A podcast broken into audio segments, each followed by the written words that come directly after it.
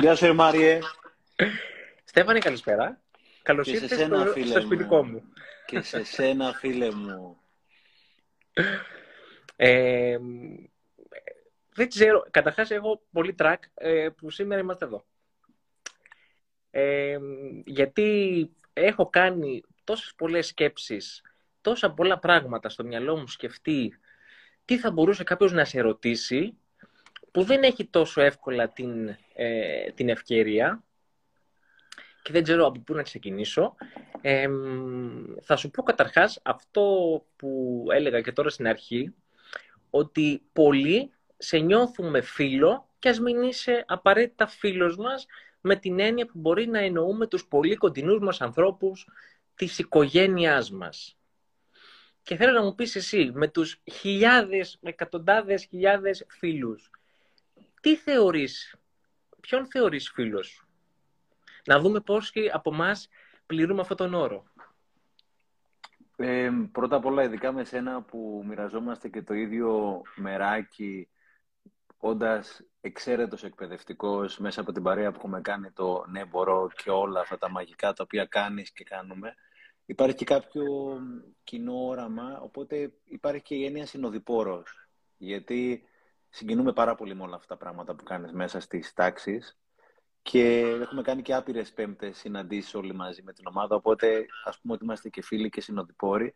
Φίλος για μένα είναι, δεν ξέρω, είναι οποιοδήποτε έχω στη, την, την, την τύχη σε αυτή τη ζωή να συνδεθώ και να ανταλλάξουμε πράγματα μαζί. Δηλαδή ακόμα και θα είναι υπερβολικό λίγο αυτό που θα πω. Μπορεί να ακουστεί υπερβολικό, αλλά έχω πλατείνει αρκετά την καρδιά μου για να χωράει αυτό το πράγμα. Ήμουνα στην Άμφισα τώρα Παρασκευός Σαββατοκύριακο για κάποιες ομιλίες. Σε θέλουν στην Άμφισα για ομιλία. Θα σου πω μετά. ε, και μέναμε στη διπλοκατοικία που μένει η μαμά της Μαρίας, της συντρόφου μου, μέναμε μαζί. Στον από κάτω όροφο μένανε κάποιοι άλλοι άνθρωποι. Οπότε, όταν κάποια στιγμή το πρωί σηκώθηκα για να πάω να βγάλω το σκύλο της Μαρίας στον Τζόελ για βόλτα, κάποια στιγμή έβγαινε και ο κύριος που μένει στον κάτω όροφο και μου λέει να, κρατήσω, να κλείσω την πόρτα. Του λέω: Αν θέλετε, αφήστε την ανοιχτή γιατί μετά δεν έχω κλειδί εγώ να ανέβω. Οπότε μου λέει ευχαρίστως. Του λέω ευχαριστώ πάρα πολύ. Και μετά που του είπα ευχαριστώ πάρα πολύ, μου λέει Έλα μωρέ. Δηλαδή του στείλω ότι δεν χρειάζεται να ευχαριστείς. Αλλά αυτό το έλα μωρέ ήταν πάρα πολύ γενναιόψυχο, ρε φίλε Μάρια, πραγματικά. Οπότε μπορεί να ακούγεται υπερβολικό, αλλά για μένα αυτός ο άνθρωπος είναι και φιλαράκι. Με τις ε, κόρες μου έχω μια διαβάθμιση ε, γνωστός, φιλαράκι, φίλος, κολλητός και αδερφός. Οπότε, ξέρεις, παίζουμε εκεί πέρα σε αυτή τη διαβάθμιση, αλλά οποιοδήποτε άνθρωπος με τον οποίο έχω την ε, τύχη και την ευλογία να συνδεθώ είναι κάτι μοναδικό, γιατί αυτός ο διάλογος με αυτόν τον άνθρωπο δεν θα ξαναγίνει ακριβώς ο ίδιος. Και είναι ένας άνθρωπος που μπορεί και να μην ξαναδώ κιόλας. Οπότε συνδέθηκα, οπότε για μένα είναι φιλαράκι αυτός ο άνθρωπος. Είπε κάτι πολύ ωραίο μέσα από την καρδιά του, με άγγιξε πάρα πολύ. Εκείνη τη στιγμή που είπε αυτή την ατάκα, τη γενναιόψυχη, συνδεθήκαμε και είναι μια σύνδεση η οποία, όσο και υπερβολικό να ακούγεται, θα μας συνδέει πάντα σε ένα βαθύτερο επίπεδο. Έχεις απόλυτο δίκιο. Και η λέξη σύνδεση, όσο και να, να μην την έχουμε τόσο πολύ καταλάβει, είναι, είναι τόσο σημαντική στο σήμερα που ζούμε, στο να συνδεθούμε, όπου ο καθένας είναι σαν να είναι μια ε, μοναχική πορεία στον κόσμο που δεν έχει με, με ποιον να συνδεθεί. Ε, ελπίζω να βγάλω νόημα σήμερα, γιατί όντως έχω τρακ και σκέφτομαι πολλά. Λοιπόν, και ε, κάποιος έγραψε για τον ήχο. Έχω χαμηλώσει το δικό μου, πιστεύω θα το βρούμε. Νομίζω ότι εντάξει. Πρόβλημα. Και ο, ο Στέφανος φοράει και ακουστικά, θα το βρούμε. Λοιπόν, θα σε βάλω λίγο στα δύσκολα, για να μην πει κανείς ότι σε χαϊδεύω. Γουστάρω. και θέλω να, να σε στριμώξω σήμερα. Λοιπόν, γλυκά πάντα γιατί η πρόθεση όταν συναντάω ανθρώπους είναι να επικοινωνήσουμε και όχι να, να στριμώξω κανέναν. Σκεφτόμουν το εξής λοιπόν για σένα, παράδοξο, ότι όλοι έχουν μια γνώμη για σένα, είτε θετική είτε αρνητική. Σε ξέρει πολύ μεγάλο μέρος του κόσμου, έχει τύχει να έχει διαβάσει βιβλίο σου, έχει τύχει να έχει διαβάσει ανάρτησή σου, σίγουρα είσαι ένα όνομα που οι περισσότεροι, αν όχι όλοι, κάπου έχουν ακούσει το όνομά σου. Αυτό είναι και θετικό, είναι και αρνητικό. Με την έννοια ότι όλοι έχουν μία γνώμη για σένα. Οι περισσότεροι να, να τις διπλώσω λίγο το συλλογισμό μου. Οι περισσότεροι έχουμε μια γνώμη για σένα με βάση ε, κυρίως τις ιστορίες που μοιράζεσαι άλλων. Γιατί ε, είσαι συγγραφέας, ε, είσαι συγγραφέας, αλλά κυρίως είσαι αφηγητής ιστοριών, ιστοριών που σου έχουν κάνει εντύπωση, που σου έχουν στιγματίσει, που παρατηρείς καθημερινά και είναι κάτι σπουδαίο που δεν το κάνουμε, η αλήθεια είναι. Και κάποια στιγμή το καλοκαίρι που έκανα και εγώ πολλές συναρτήσεις με πράγματα που παρατηρούσα, μου λέγανε Μα συμβαίνουν όλα αυτά γύρω σας. Λέω, ε, παρατηρήστε λίγο τι γίνεται γύρω σας. Άπειρα πράγματα συμβαίνουν. Τέλος πάντων, κλείνω την παρένθεση. Θέλω να πω, σπάνια, σπάνια μοιράζεσαι κομμάτια πολύ, πολύ δικά σου. Και θέλω να μου εξηγήσεις κιόλας. Αν τυχαίνει, αν είναι σκόπιμο, πώς, πώς γίνεται αυτό. Χθες, χωρίς να μου πεις λεπτομέρειες, αλλά επειδή με άγγιξε απίστευτα η ανάρτηση που έκανες στο Facebook για το θέμα που έκανες, δεν θέλω να μπούμε σε λεπτομέρεια γιατί είναι μεγάλη, μεγάλο θέμα και δεν είναι και. θα άνοιγε μια, πολύ, μια άλλη κουβέντα. Αλλά έκανες μια πολύ προσωπική σου ανάρτηση. Και κάποια στιγμή, αφού το διάβασα, κάποια στιγμή το βραδάκι, από περιέργεια, μπήκα σκόπιμα να δω τι σου έχουν γράψει. Γιατί όταν το διάβασα, σκέφτηκα, όπα, τι έχει να ακούσει τώρα. Γιατί ήταν μια ανάρτηση από αυτές που χωρίζονται πολύ από κάτω και όλοι έχουν μια άποψη να πούνε. Και κάποια στιγμή λοιπόν στα σχόλια που διάβαζα, που ήταν και ο καθένας έγραφε ένα συντονάκι από κάτω, ε, και πάλι δεν θέλω να μου πεις, να μου πεις για το θέμα, άλλη, η ερώτηση είναι άλλη. Διάβασα σε κάποια σχόλια ε, αναγνωστών σου να λένε «Κύριε Τσενάκη, είστε δημόσιο πρόσωπο δεν θέλουμε να λέτε τις ιστορίες τις προσωπικές σας δημόσια. Έχετε ένα ρόλο, έχετε μια θέση.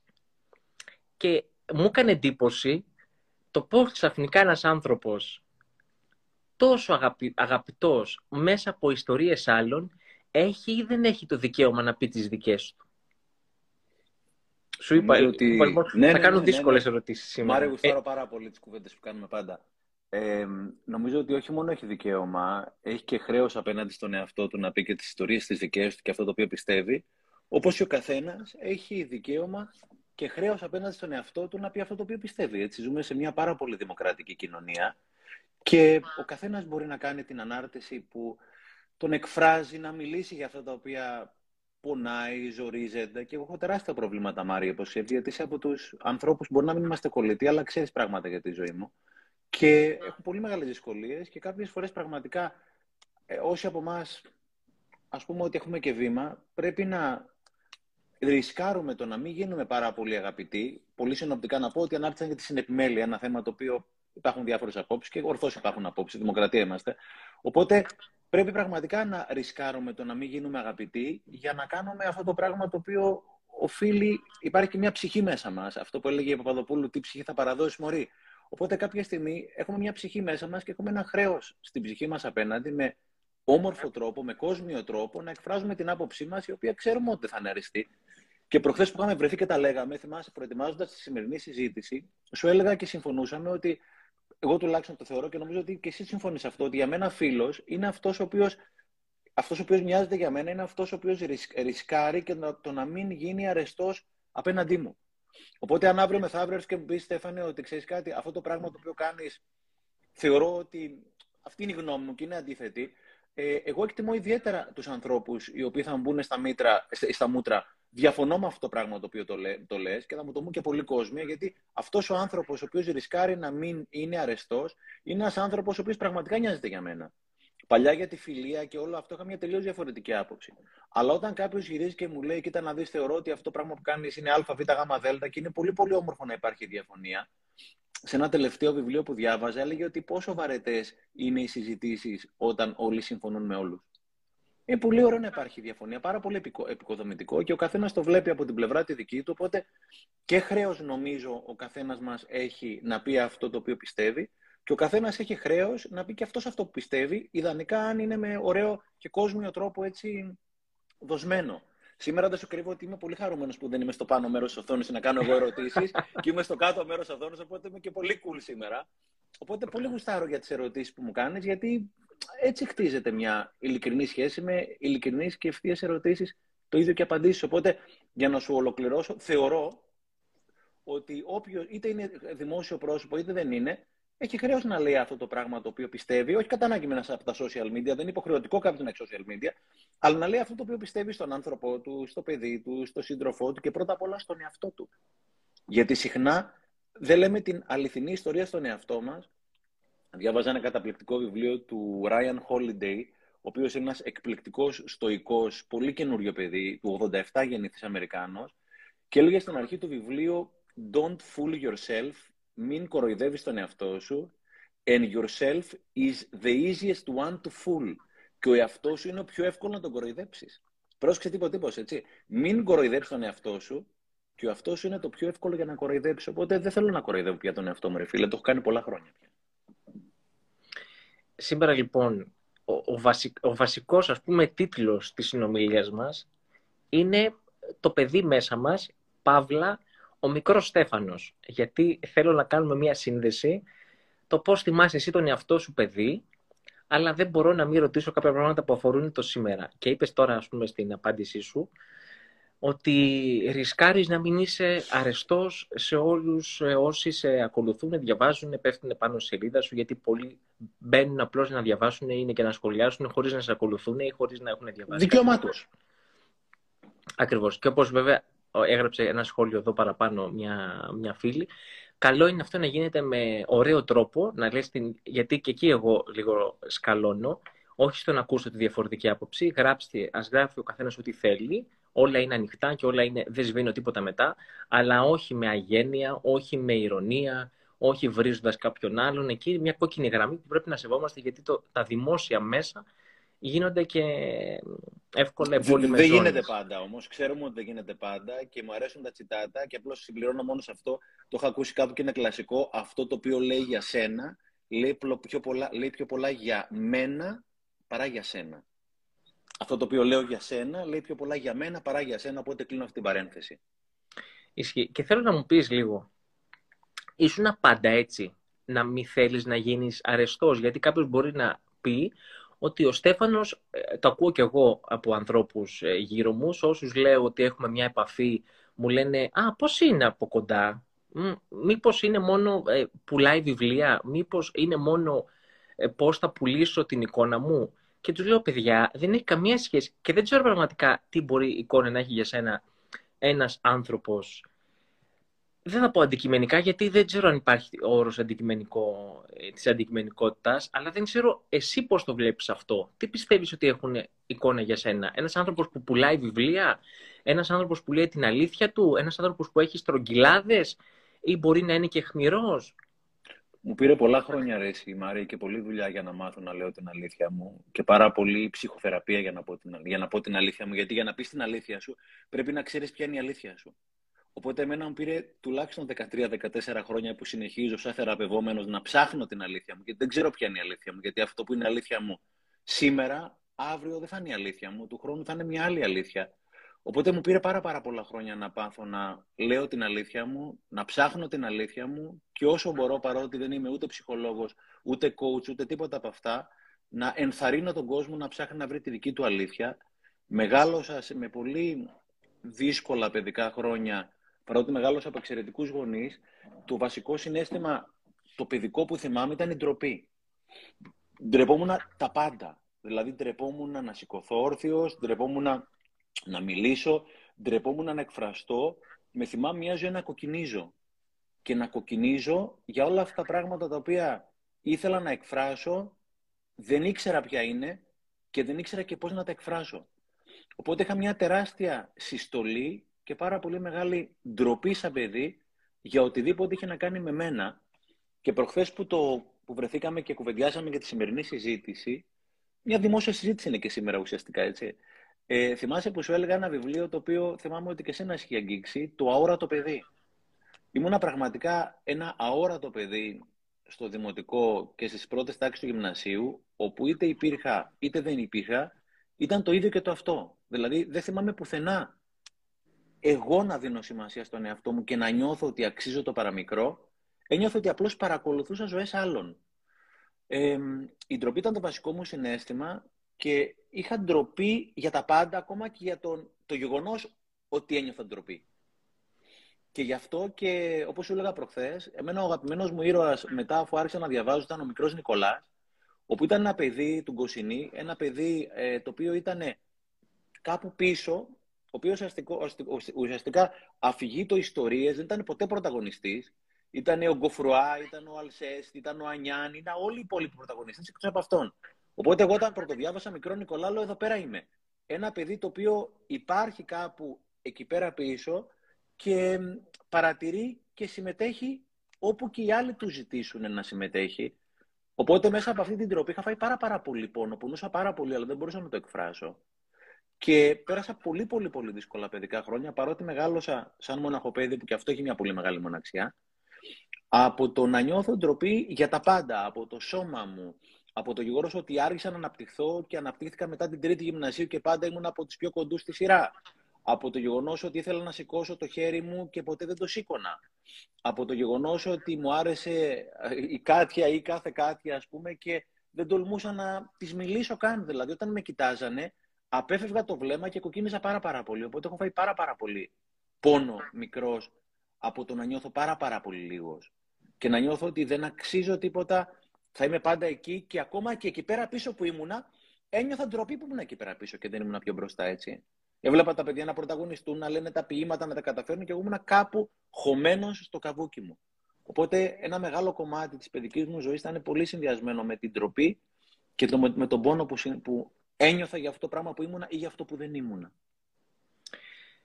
Δύο πράγματα. Το ένα είναι ότι αυτό ακριβώς το αόρατο παιδί, επειδή και εγώ το έχω εκφράσει, το έχω νιώσει και ακόμα λίγο πολύ είμαι σε φάση να το, να το διαχειριστώ και να το, ε, να το αγκαλιάσω, όχι να το αποβάλω. Ε, παρατηρώ ότι πολλοί είναι αυτοί τελικά που έχουν νιώσει ένα μέρος αυτών που είπες. Πολλοί άνθρωποι μπορούν να ανακαλέσουν από την παιδική τους ηλικία παρόμοια περιστατικά, παρόμοια αίσθηση και δεν έχω ακόμα ξεκαθαρίσει αν είναι και αυτό μέρος ε, της παιδικής ηλικίας όλων. Είναι μια φάση δηλαδή που πρέπει να περάσουμε όλοι ε, από την αόρατη φάση στην ορατή. Ε, αυτό πιο πολύ σαν σχόλιο, αλλά μπορεί να μου το απαντήσεις και μέσα στην, ε, μέσα στην απάντησή σου, μαζί με το. Ε, είπες, είπες νωρίτερα λοιπόν ότι τώρα έχεις φτάσει σε μια ηλικία που δεν σε νοιάζει να είσαι αρεστός. Ε, δεν είναι αυτός ο σκοπός τέλος πάντων. Ένα παιδί ε, για αρκετά χρόνια μεγαλώνει με αυτό ακριβώς πάνω από το κεφάλι του. Να προσπαθεί να είναι αρεστό στους γονείς του, στην οικογένεια ε, γενικότερα, στους δασκάλους. Εσύ ήθελες να είσαι αρεστός στην οικογένειά σου, ήθελες να είσαι αρεστός στο περιβάλλον ε, που κάποια στιγμή θα σε έβλεπε; Ναι, εσύ. Ήμουν το κλασικό καλό παιδί που έκανα τα πάντα για να είμαι αρεστός. Ε, και δεν ήξερα και πώς να το κάνω. Δηλαδή πνιγόμουν στην ανάγκη μου να είμαι αρεστός, αλλά ήταν τόσο λεπτή γραμμή στην οποία κινιόμουν που δεν ήξερα ούτε αριστερά να πάω ούτε δεξιά. Δηλαδή, ό,τι και να έκανα, ήταν πολύ πολύ λίγο. Ήθελα να διαβάζω, ήθελα να με καλός μαθητής, μπας και με αγαπήσει κανένας. Ήθελα με το, ήταν ένα-δύο κολλητούς μόνο είχα με αυτούς, είχα λίγο πιο άνετη σχέση.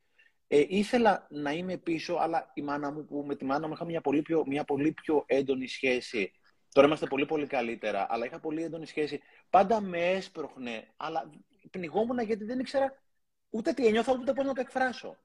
Θυμάμαι μια φορά που είχα πάει με τη μάνα μου για να ε, αγοράσω κάποια αθλητικά παπούτσια. Αντίντα ήταν τότε της μόδας, τρίτη, τετάρτη δημοτικού στην Καλυθέα που μεγάλωσα, οπότε θα έπαιρνα τα πρώτα μου αντίντα. Και πήγαμε με τη μάνα μου σε ένα μαγαζί που πουλούσε αθλητικά παπούτσια κτλ. Και, και κάποια στιγμή δοκίμαζα τα παπούτσια και η κοπέλα που δοκίμαζε και σε όρθιος για να πατήσεις, για να δεις αν το πόδι είναι μπροστά ή πίσω κτλ. Οπότε η κοπέλα η οποία ε, μου προσπαθούσε να με εξυπηρετήσει τέλος πάντων, ε, είπε κανένα σχόλιο κτλ. Το οποίο δεν άρεσε στη μητέρα μου. Οπότε η μητέρα μου πετάχτηκε για λογαριασμό μου να διορθώσει την κοπέλα, γιατί εγώ πραγματικά κόλωνα. Οπότε η μαμά μου λέει στην κοπέλα αυτή, Μα δεν καταλαβαίνετε, κυρία μου, το παιδί σας λέω αυτό. Μαρή, ήθελα να, να, να, να ανοίξει, γίναμε καταπιεί, έτσι. Ήταν τρίτη δημοτικού, πρέπει να έχουν περάσει κοντά 50 χρόνια, φίλε, και αυτή τη στιγμή πραγματικά δεν την ξεχάσω ποτέ. Ήταν δηλαδή να ανοίξει πραγματικά η γίναμε κατεπιή. Γιατί είχα πολύ μεγάλη κόντρα με τη μάνα μου, γιατί η μάνα μου ήθελε να με πάει μπροστά, να βγω να μιλάω. Εγώ δεν ήθελα όμως. Και πρόσφατα, η μεγάλη μου η κόρη στο τελείωμα της περσινής τάξης της Πέμπτης Δημοτικού, που κάναν τη γιορτή τα παιδιά, οργανώσαν η Πέμπτη Δημοτικού της έννοιας γύρω στα 14-15 παιδιά μια γιορτή, στην οποία η έννοια, η μικρή μου η κόρη, επέλεξε να μην συμμετέχει. Ήταν απλώς, είχε πολύ βοηθητικό ρόλο κτλ. Παλιά, θα της έλεγε, έλα ρε Έννοια, δεν γίνεται εσύ να μην συμμετέχεις αφού έχεις ταλέντο. Μπορεί να τραγουδήσεις, μπορεί να κάνεις, κάνει υποκριτική. Πηγαίνει σε ένα σχολιάκι που είχε κάνει θεατράκι κτλ. Αλλά όταν μου είπε μπαμπά, εγώ δεν θέλω να συμμετέχω, λέω αγαπούλα μου, από τη στιγμή που είναι αυτό που θέλεις, εγώ είμαι more than okay μαζί σου.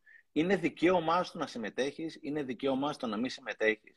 Και παλιότερα, εάν εγώ έλεγα ότι δεν θέλω να συμμετάσχω στη γιορτή μου, στη γιορτή του σχολείου θα μου λέγει Μα δεν καταλαβαίνω. Με την έννοια ότι δεν καταλαβαίνω. Μπορεί να υπάρχει πρόβλημα με το παιδί μου. Παιδί μου πήγαινε μπροστά και ουσιαστικά θα πήγαινε η μητέρα μου να καλύψει ένα κενό που ένιωθε εκείνη. Ε, λοιπόν, έχοντας δουλέψει αυτό το κενό τόσο πολύ καιρό, δεν νιώθω την ανάγκη τα παιδιά μου να καλύψουν το κενό που είχα πραγματικά, γιατί ο καθένας δικαιούται να έχει τα δικά του κενά. Ή συναισθηματικά ή οποιαδήποτε μορφή κενά. Έτσι. Και είναι πολύ σημαντικό να επιτρέψεις τον εαυτό σου να είναι αυτό που θέλει να είναι. Κάποιος βέβαια θα μπορούσε να κάνει τον αντίλογο και να σου πει ότι ναι, τα παιδιά δεν μπορούν να πάρουν αποφάσεις για τον εαυτό τους. Μπορεί τώρα να σου πει δεν θέλει, αλλά μετά την ώρα της γιορτής θα το μετανιώσει και να στεναχωρηθεί και να πει Δική ήθελα τελικά, αλλά μας, δεν με πίεσες. Φυσικά και τα παιδιά μας δικαιούνται να μάθουν από τις επιλογές. Εννοείται θα συμβουλέψουμε τα παιδιά μας μέχρι εκεί. Δηλαδή, ξέρεις, και, και, και, είναι πολύ λεπτή η γραμμή που η συμβουλή γίνεται ουσιαστικά μια σφίνα στη ζωή της για να κάνεις αυτό που θέλεις εσύ. Δεν έχω να συμβουλέψω. Από τη στιγμή που το παιδί μου επέλεξε να μην συμμετάσχει, αν πονέσει που δεν συμμετείχε, δικαιούται να πάρει το μάθημα του να πονέσει που δεν συμμετείχε και να, συμμετέχει, να συμμετάσχει στην επόμενη δική. Όσο πιο πολύ αφήνουμε και πολύ με όμικρον γιώτα και ύψιλον τα παιδιά μας να κάνουν τις επιλογές τους, όπως ξέρεις πολύ καλύτερα από μένα, τόσο καλύτερες επιλογές θα μάθουν να κάνουν από νωρίς. Όταν είμαι πάνω από τα παιδιά μου να κάνω τις επιλογές τους, guess what, κάποια στιγμή μεγαλώντας θα αναζητήσουν κάποιους άλλους κοντά τους για να κάνουν τις επιλογές τους. Είναι πολύ σημαντικό να φάνε τα μούτρα τα δικά τους μέσα σε κάποια πλαίσια φυσικά, για να μάθουν τα, τα, να μάθουν τα δικά τους μαθήματα, έτσι, να μάθουν τα δικά τους συναισθήματα, όλα τα προχωρήματα, τα πισωγυρίσματα, τις ανεπάρκειες. Είναι δική τους η ζωή, Μάρια. Μου κάνει ερωτήσεις τώρα στο κεφάλι. Ε, θα προσπαθώ να έχω λίγο ηρμό, και, αλλά να ακούω αυτά που μου λες. Ε, ε, τα, τα, τελευταία χρόνια, να σου πω να είμαι ειλικρινής, μου συμβαίνει όλο και περισσότερο να έρχονται γονείς που θα συνεργαστώ μαζί τους και με πιάνουν από την αρχή και μου λένε το παιδί μου είναι πολύ καλό, αλλά θέλω να με βοηθήσετε να σταματήσει να, να, να νιώθει ότι πρέπει να ανταποκριθεί σε αυτό το ότι είμαι καλό. Μου το είπε μια μαμά και πρόσφατα κιόλας. Και λίγο με άγχωσε ότι πώς να βοηθήσω ένα παιδί που έχει μάθει από το, από το περιβάλλον του να περιμένουν συνεχώς από εκείνο να είναι τέλειο, πώς να το μάθω εγώ ότι δεν πειράζει να μην είσαι τέλειος. Ότι δεν χάθηκε ο κόσμος, ότι και πάλι θα είσαι πολύ καλός και ας μην είσαι τέλειος και όλα αυτά. Το έχεις νιώσει αυτό; Το έχεις, ε, θέλανε όλοι να είσαι τέλειος; Το περίμενες; Μπορείς να νιώσεις πώς είναι ένα παιδί να θέλει να ξεφύγει από αυτό το, από αυτό τον, ε, το βραχνά, να το πω έτσι πολύ απλά. Η Αγνή Μαριακάκη, φίλη, στο βιβλίο της, το οποίο είναι καταπληκτικό και το συστήνω σε όλους, ε, λέει ότι καμιά φορά θέλουμε τα παιδιά μας να μιλάνε πολύ, αλλά και να μην μιλάνε πολύ. να είναι ήσυχα, αλλά και να λένε και αυτό το οποίο θέλουν. Να είναι δυναμικά, αλλά να μην το παρακάνουν. Δηλαδή, αν βάλει συχνά σαν γονείς που θέλουμε να είναι τα παιδιά μας, θέλουμε να είναι όχι εδώ, όχι εδώ, όχι εδώ, όχι εδώ. Οπότε μένει τελικά ένα σημείο τόσο δάνα είναι το παιδί, έτσι. Ε, έχω νιώσει κι εγώ τις απαιτή... Ο μπαμπάς μου δεν ήταν τόσο πολύ το να απαιτεί πράγματα από μένα, αλλά αναγνωρίζω ότι η μάνα μου είχε το δύσκολο ρόλο του να μου βάλει... Ο μπαμπάς μου είχε βγάλει και λίγο την ουρά του απ' έξω. Οπότε εγώ ουσιαστικά είχα τις κόντρες με τη μάνα μου. Και πολλές φορές έβλεπα και τα χειρότερα είναι αυτά τα οποία απαιτούμε από τα παιδιά μας, τα οποία δεν τα λέμε με τα λόγια, αλλά το κάνουμε με τα μάτια. Και αυτές οι προειδοποιητικές ματιές... Κάποια στιγμή στην ομάδα στην ε, θεραπευτική που είμαι, η δεύτερη θεραπεύτη, η Νατάσα, γυρίζει. Είχα πολύ κόντρα μαζί της πάντα, γιατί με κοίταζε με ένα παράξενο τρόπο που εμένα με πάγωνε. Και μου λέει κάποια στιγμή η Νατάσα, μου λέει αυτό το βλέμμα το δικό μου που σε ενοχλεί, γιατί το είπαμε στην ομάδα. Μου λέει είναι κάτι που σου θυμίζει κάτι. Λέω εννοείται τη μάνα μου όταν ήμουν μικρός, που ήταν αυτή η ματιά, η εχμηρή, η οποία παίρνουσε X-ray, σε διάβαζε και σου είχε περάσει και το μήνυμά της. Μου λέει, είναι η ματιά που σου ρουφούσε την ψυχή; Λέω, ακριβώς είναι αυτό. Είναι η ματιά που μου ρουφούσε την ψυχή. Οπότε η μάνα δική μου, σου λέω, επαναλαμβάνω, μετά από χρόνια δουλειά δική της και δική μου, έχουμε εκπληκτική σχέση πια, αλλά τότε ήταν πάρα, πάρα πολύ δύσκολα. Ε, η μάνα μου με το μάτι της μου έδειχνε πού είναι ok και πού δεν είναι ok. Και πάντα εγώ αναζητούσα τη ματιά της μάνας μου για να δω τα κάνω καλά ή δεν τα κάνω καλά. Και όταν έχεις να κάνεις μια δουλειά, αν έχει, όποια και να είναι δουλειά, αν κοιτάς και αν ο άλλος είναι ευχαριστημένος, αποκλείεται να την κάνεις καλά τη δουλειά. Οπότε εγώ είχα το βλέμμα της μάνας μου, το οποίο ουσιαστικά ήταν ή επικριτικό ή ένα τσεκ. Δεν τα κάνεις πολύ καλά, πέρασε σήμερα. Για να δούμε σε λίγο πώς το κάνεις. Οπότε ναι, είχα πολλές απαιτήσεις από τη μάνα μου, οι οποίες δεν μπορούσα να τις ε, ικανοποιήσω φυσικά. Και από κάποια στιγμή και μετά ήμουν τόσο μπερδεμένος που πραγματικά κάποιες φορές, Μάρια, τα είχα εντελώς χαμένα. Και, να, σου πω την αλήθεια, να σου πω την αλήθεια, εγώ το δικό μου το κουβάρι άρχισα να το ξεμπερδεύω μετά τα 40 μου χρόνια, όταν ξεκίνησα να κάνω ψυχοθεραπεία και να ξεχωρίζω τι ήθελε η μάνα μου από τη ζωή μου στο τότε και τι ήθελε και στο τώρα και πού ήμουν εγώ, γιατί εγώ δεν βρισκόμουν πουθενά. Από τα 40 μου χρόνια και μετά, σου μιλάω ειλικρινά, άρχισα να καταλαβαίνω τι γίνεται μέσα μου. Βαθιά να καταλαβαίνω τι γίνεται μέσα μου, έτσι θα κουμπώσει λίγο αυτό που, που θα πω με την προηγούμενη, με την απάντησή σου. Βέβαια, ήθελα να πω και όλας ανέφερε κάτι τώρα μια κοπέλα, ότι παλιότερα και εγώ, εντάξει δεν έχουμε την ίδια ηλικία, αλλά ε, νομίζω ότι μέχρι και τα τελευταία χρόνια ήταν το σύνηθες ο Μπομπάς να είναι στην, στην απέξω. Δηλαδή τώρα τα τελευταία 5-6 χρόνια ίσως και με τα social media έχει αρχίσει να αλλάζει το να είναι και οι δύο γονείς παρόντες μέσα στην οικογένεια και να μοιράζονται λίγο οι κουβέντες, οι ευθύνες, όλα αυτά. Ας, νομίζω ότι αυτονόητα το λέμε ότι στην ελληνική κοινωνία ο μπαμπάς ήταν στην απέτσο και η μαμά είχε τον. Ε... Ειδικά αν ο πατέρας ήταν και ναυτικός, που ήταν ο δικός μου, έτσι. Ειδικά αυτό και, και, και έχει, μια, έχει μια τεράστια κουβέντα όλο αυτό γιατί σε, σε πολλές φορές και η ίδια η μαμά δεν άφηνε τον μπαμπά να πάρει ε, θέση για να μην τα μπερδεύει, για να μην τα κάνει χειρότερα, γιατί εκείνη ξέρει καλύτερα ή αντίστοιχα ε, ο μπαμπάς δεν ήθελε να έχει τέτοιες ευθύνες, ήταν μόνο το πώς το να φέρω λεφτά στο τραπέζι και όλα αυτά. Αλλά είναι... συγγνώμη, συγγνώμη για την διακοπή, αλλά η Μέλ Ρόμπιν, αυτή η εκπληκτική Αμερικανίδα συγγραφέας, λέει ότι people pleasers used to be parent pleasers.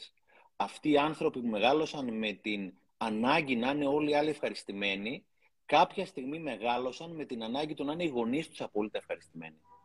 Οπότε, αν υπάρχει πάντα κάποιος εκεί πέρα έξω, Μάριο, τον οποίο πρέπει να ικανοποιείς, σήμερα είναι ο μπαμπάς σου και η μαμά σου, αύριο θα είναι κάποιος άλλος. Οπότε, όσοι γονείς πραγματικά νιώθουν την ανάγκη να ασκούν αυτόν τον υπερβολικό έλεγχο στα παιδιά τους, να ξέρουν ότι κάποια στιγμή και ειδικά εμείς, τα αγόρια στις ελληνικές οικογένειες, θα βγούμε από το βρακί της μάνας μας και θα μπούμε σε κάποιο άλλο βρακί της νύφης. Και το βρακί της νύφης δεν θα αρέσει πολύ καθόλου στη μαμά μας. Οπότε είναι πολύ σημαντικό να μάθουμε τα παιδιά μας να είναι στο δικό τους το βρακί, στο δικό τους το mindset, στη δική τους τη φιλοσοφία και να στηρίζουν τα δικά τους τα πόδια. Έτσι. Γιατί όσο τα ελέγχεις τα παιδιά ή νομίζω τα ελέγχεις, τα πράγματα νομίζω ότι είναι καλά. Απλώς θα αλλάξει και η ταλοδρομία και ξέρω πάρα πολλές περιπτώσεις και από μπαμπάδες προς κόρες, αλλά πιο πολύ από μανάδες προς γιους, όπου ουσιαστικά ε, ε, εμένα η δική μου η μάνα όταν μεγάλωσα και άρχισα να κάνω σχέση, δεν υπήρχε καμία, καμία γυναίκα που θα μπορούσε να είναι ικανή για μένα. Όλες ήταν πολύ, πολύ χαμηλότερες από τον πρίγκιπα. Δηλαδή, ακόμα και η Lady Diana στα ντουζένια της δεν θα ήταν αρκετά καλή για μένα. Οπότε, πραγματικά, σήμερα είμαστε γονείς. Αύριο βλέπουμε τα παιδιά μας να μεγαλώνουν με τον τρόπο πραγματικά που τους επιτρέψαμε να μεγαλώσουν. Και κάπου είχα διαβάσει ένα ωραίο λέει: Αντί να μεγαλώνεις, αντί να προετοιμάζεις τα παιδιά σου, αντί να προετοιμάζεις το δρόμο για τα παιδιά σου, Προτίμασε τα παιδιά σου για το δρόμο. Γιατί ο mm. δρόμος θα είναι μεγάλος και θα είναι τελείως αναπάντεχος. Και είναι πολύ σημαντικό να μάθω να οδηγάω το δικό μου το δρόμο από πολύ πολύ νωρίς. Δεν μιλάω για κάποια όρια, ευθύνες, ηθικοί αξίες που έχουμε χρέος σαν γονεί να βάλουμε, αλλά όλα τα υπόλοιπα είναι θέματα δικών, των, δικών τους επιλογών. επιλογών. Συγγνώμη για την διακόπη, Μαρία. Και δεν έχει, δεν έχει φίλο. Δεν είναι το αγόρι, το κορίτσι. Είναι και ισχύει και για, και για τις δύο περιπτώσεις. Ε, σκεφτόμουν ότι αυτό που είπες νωρίτερα, ότι τώρα σε μεγαλύτερη ηλικία λοιπόν έχει, έχεις μια καλή σχέση με τη μητέρα σου, έχετε, συζητάτε πράγματα, έχετε τοποθετήσει κάποια πράγματα στην, σε μια διαφορετική βάση. Και επειδή και εγώ είμαι αντίστοιχα σε μια τέτοια διαδικασία πολλά χρόνια τώρα, να τοποθετηθούν κάποια πράγματα, σκέφτομαι αν αυτό μπορεί να γίνει νωρίτερα. Να μην πρέπει να περάσουν 20, 30, 40 χρόνια, να ενηλικιωθείς, να φτάσεις σε μια φάση τη ζωή σου που λες ότι ξέρω τι θέλω, ε, τώρα μπορώ να ορίσω τις σκέψεις μου, μπορώ να ορίσω τις αναμνήσεις μου, έλα να τα βάλουμε κάτω. Γιατί αυτό, όπως, όπως είπα και από κοντά, έχει ένα μεγάλο κίνδυνο όταν εσύ είσαι έτοιμος να πεις στη μάνα στον πατέρα σου ε, ξέρετε, τότε συνέβαινε αυτό, ένιωθα ότι με χειραγωγείτε, ότι, ότι με, μου βάζατε πλαίσιο, όλα αυτά. Μπορεί η άλλη πλευρά, με το χρόνο που περνά, να μην θυμάται. Πράγματα που εσένας σε έχουν καθορίσει, σε έχουν στοιχειώσει, σε έχουν στιγματίσει, σε έχουν προγραμματίσει αλλιώς, μπορεί η άλλη πλευρά των γονιών να μην θυμάται. Και εκεί δεν μπορείς να διαπραγματευτείς πια. Είναι μιλάς με, το, με τον τοίχο. Έχεις απόλυτο δίκιο. και νομίζω ότι και αυτό, και αυτό προέρχεται από τη δουλειά που κάνουμε σαν άνθρωποι, γιατί η δουλειά που κάνω σαν άνθρωπος είναι αυτή που μου δίνει και τη δυνατότητα και σαν γονιός να τα απεξέλθω καλύτερα. Ο Τζον Μάξουελ έλεγε ένα φανταστικό, έλεγε το να γίνομαι μεγαλύτερος γίνεται αυτόματα. Το να γίνομαι καλύτερος δεν γίνεται αυτόματα, θέλει δουλειά. Το να γίνομαι καλύτερος θέλει δουλειά. Θεωρώ προσωπικά ότι όλοι πρέπει να περάσουμε ανεξαιρέτως από φάση ψυχοθεραπείας. Είσαι από τους ελάχιστους ανθρώπους που ξέρω που έχεις τέτοια επίγνωση του συναισθήματός σου, Μάριε. Άλλον ένα-δύο ξέρω που είσαι αυτοδίδακτος. Είσαι πραγματικά φαινόμενο εσύ, φίλοι σου. Μιλάω ειλικρινά, έτσι. Το 99,99% όμως οι υπόλοιποι πρέπει να κάνουμε ψυχοθεραπεία για να δούμε τι στο καλό γίνεται μέσα μας. Ε, σου είχα πει τις προάλλες στην ιστορία με τη μικρή μου την κόρη. Εγώ με τη μικρή μου την κόρη ταλαιπωρούμε πάρα πάρα πολύ εδώ και πολλά χρόνια. Συνήθως με το ένα μας παιδί θα ταλαιπωρηθούμε πιο πολύ, το άλλο θα είναι πιο συμβατό σε εμάς. Το μικρό μου το παιδί, γενικώ η έννοια μικρή που είναι τώρα 11 χρονών, είχε μια τρέλα με τα τάμπλετ και, και, και, και, και. Τέλος πάντων, όταν όμως η μικρή μου η κόρη έπαιρνε το τάμπλετ, εγώ αυτομάτως, σαν γονιός, πήγαινα, έλα ρε Σιένια, ας το τάμπλετ πάλι και τα μέσα στην κρίνια. Θυμάσαι προχθές που σου είπα ότι μου πήρε καιρό και της έλεγα πρώτα διαβάζουμε και μετά τάμπλετ.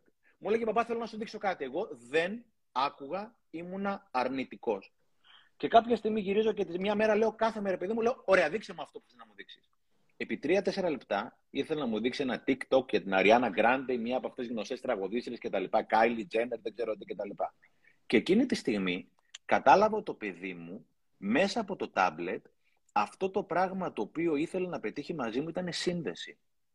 Άρα, πια μετά από πολλή δουλειά που έχω κάνει για να μπορώ να θυμάμαι το δικό μου το παιδικό συνέστημα, όπως λέει η σύντροφός μου Μαρία, και είναι πολύ σημαντικό να μάθεις να θυμάσαι το δικό, το δικό σου το παιδικό συνέστημα, συνειδητοποίησα ότι το παιδί μου εκείνη την ώρα που εγώ έκλεινα τα αυτιά και αυτομάτως ήμουν κατακριτικός σου, το τάμπλετ κάτω κτλ. Ήθελε σύνδεση.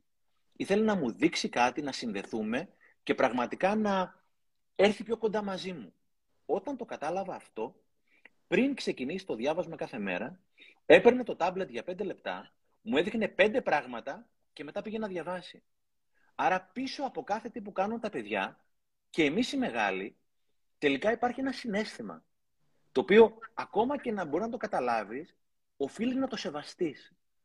Η μεγάλη μου κόρη τώρα τις προάλλες είχε πάει με την κολλητή της, είχαν πάει σε ένα μόλ τέλος πάντων για σουλάτσο κτλ. Και επειδή πραγματικά τα είχε δώσει όλο το τελευταίο και το καιρό, λέω αύριο αρέσει, ξέρεις κάτι. Ε, πάρε και την κάρτα μου την πιστοτική και αν θέλετε να αγοράσετε κάτι, ξέρει πολύ καλά και ποιος είναι ο κωδικός μου, της έδωσε και την ταυτότητά μου κτλ. Ήταν δύο-τρεις ώρες στο μολ. Στο τέλος γυρίζουν, πήγα και τη πήρα γυρίζοντας κτλ. Λέω τι αγοράσατε. Αγοράσανε κάθε μία ένα lip gloss από 4 ευρώ η κάθε μία. Χέστηκε για τα 4 ευρώ αυτό το οποίο τρέλανε την κόρη μου και πραγματικά ψήλωσε, όπως λες και στο παραμύθι σου, 20 πόντους, ήταν η εμπιστοσύνη που της έδειξαν. Δεν ήταν η πιστοτική κάρτα. Δεν ήταν αν θα έπαιρνε 10, 20, 30 ή 50 ευρώ. Ήταν πραγματικά η εμπιστοσύνη που έδειξε στο παιδί μου. Οπότε πίσω από κάθε τι, σήμερα με τον κύριο αυτό που μου άνοιξε την πόρτα στην άμφισα και του λέω μην κλείσετε και του λέω ευχαριστώ, μου λέει έλα μωρέ, του στείλω ότι δικό σου ρε παιδί μου, ήταν αγάπη εκείνη τη στιγμή. Άρα πίσω από κάθε τι που γίνεται υπάρχει ένα συνέστημα. Και αν εγώ δεν μπορώ να αναγνωρίσω το συνέστημα, δεν μπορώ να επικοινωνήσω. Είναι σαν να μιλάει ένας ελληνικά και όλο κινέζικα.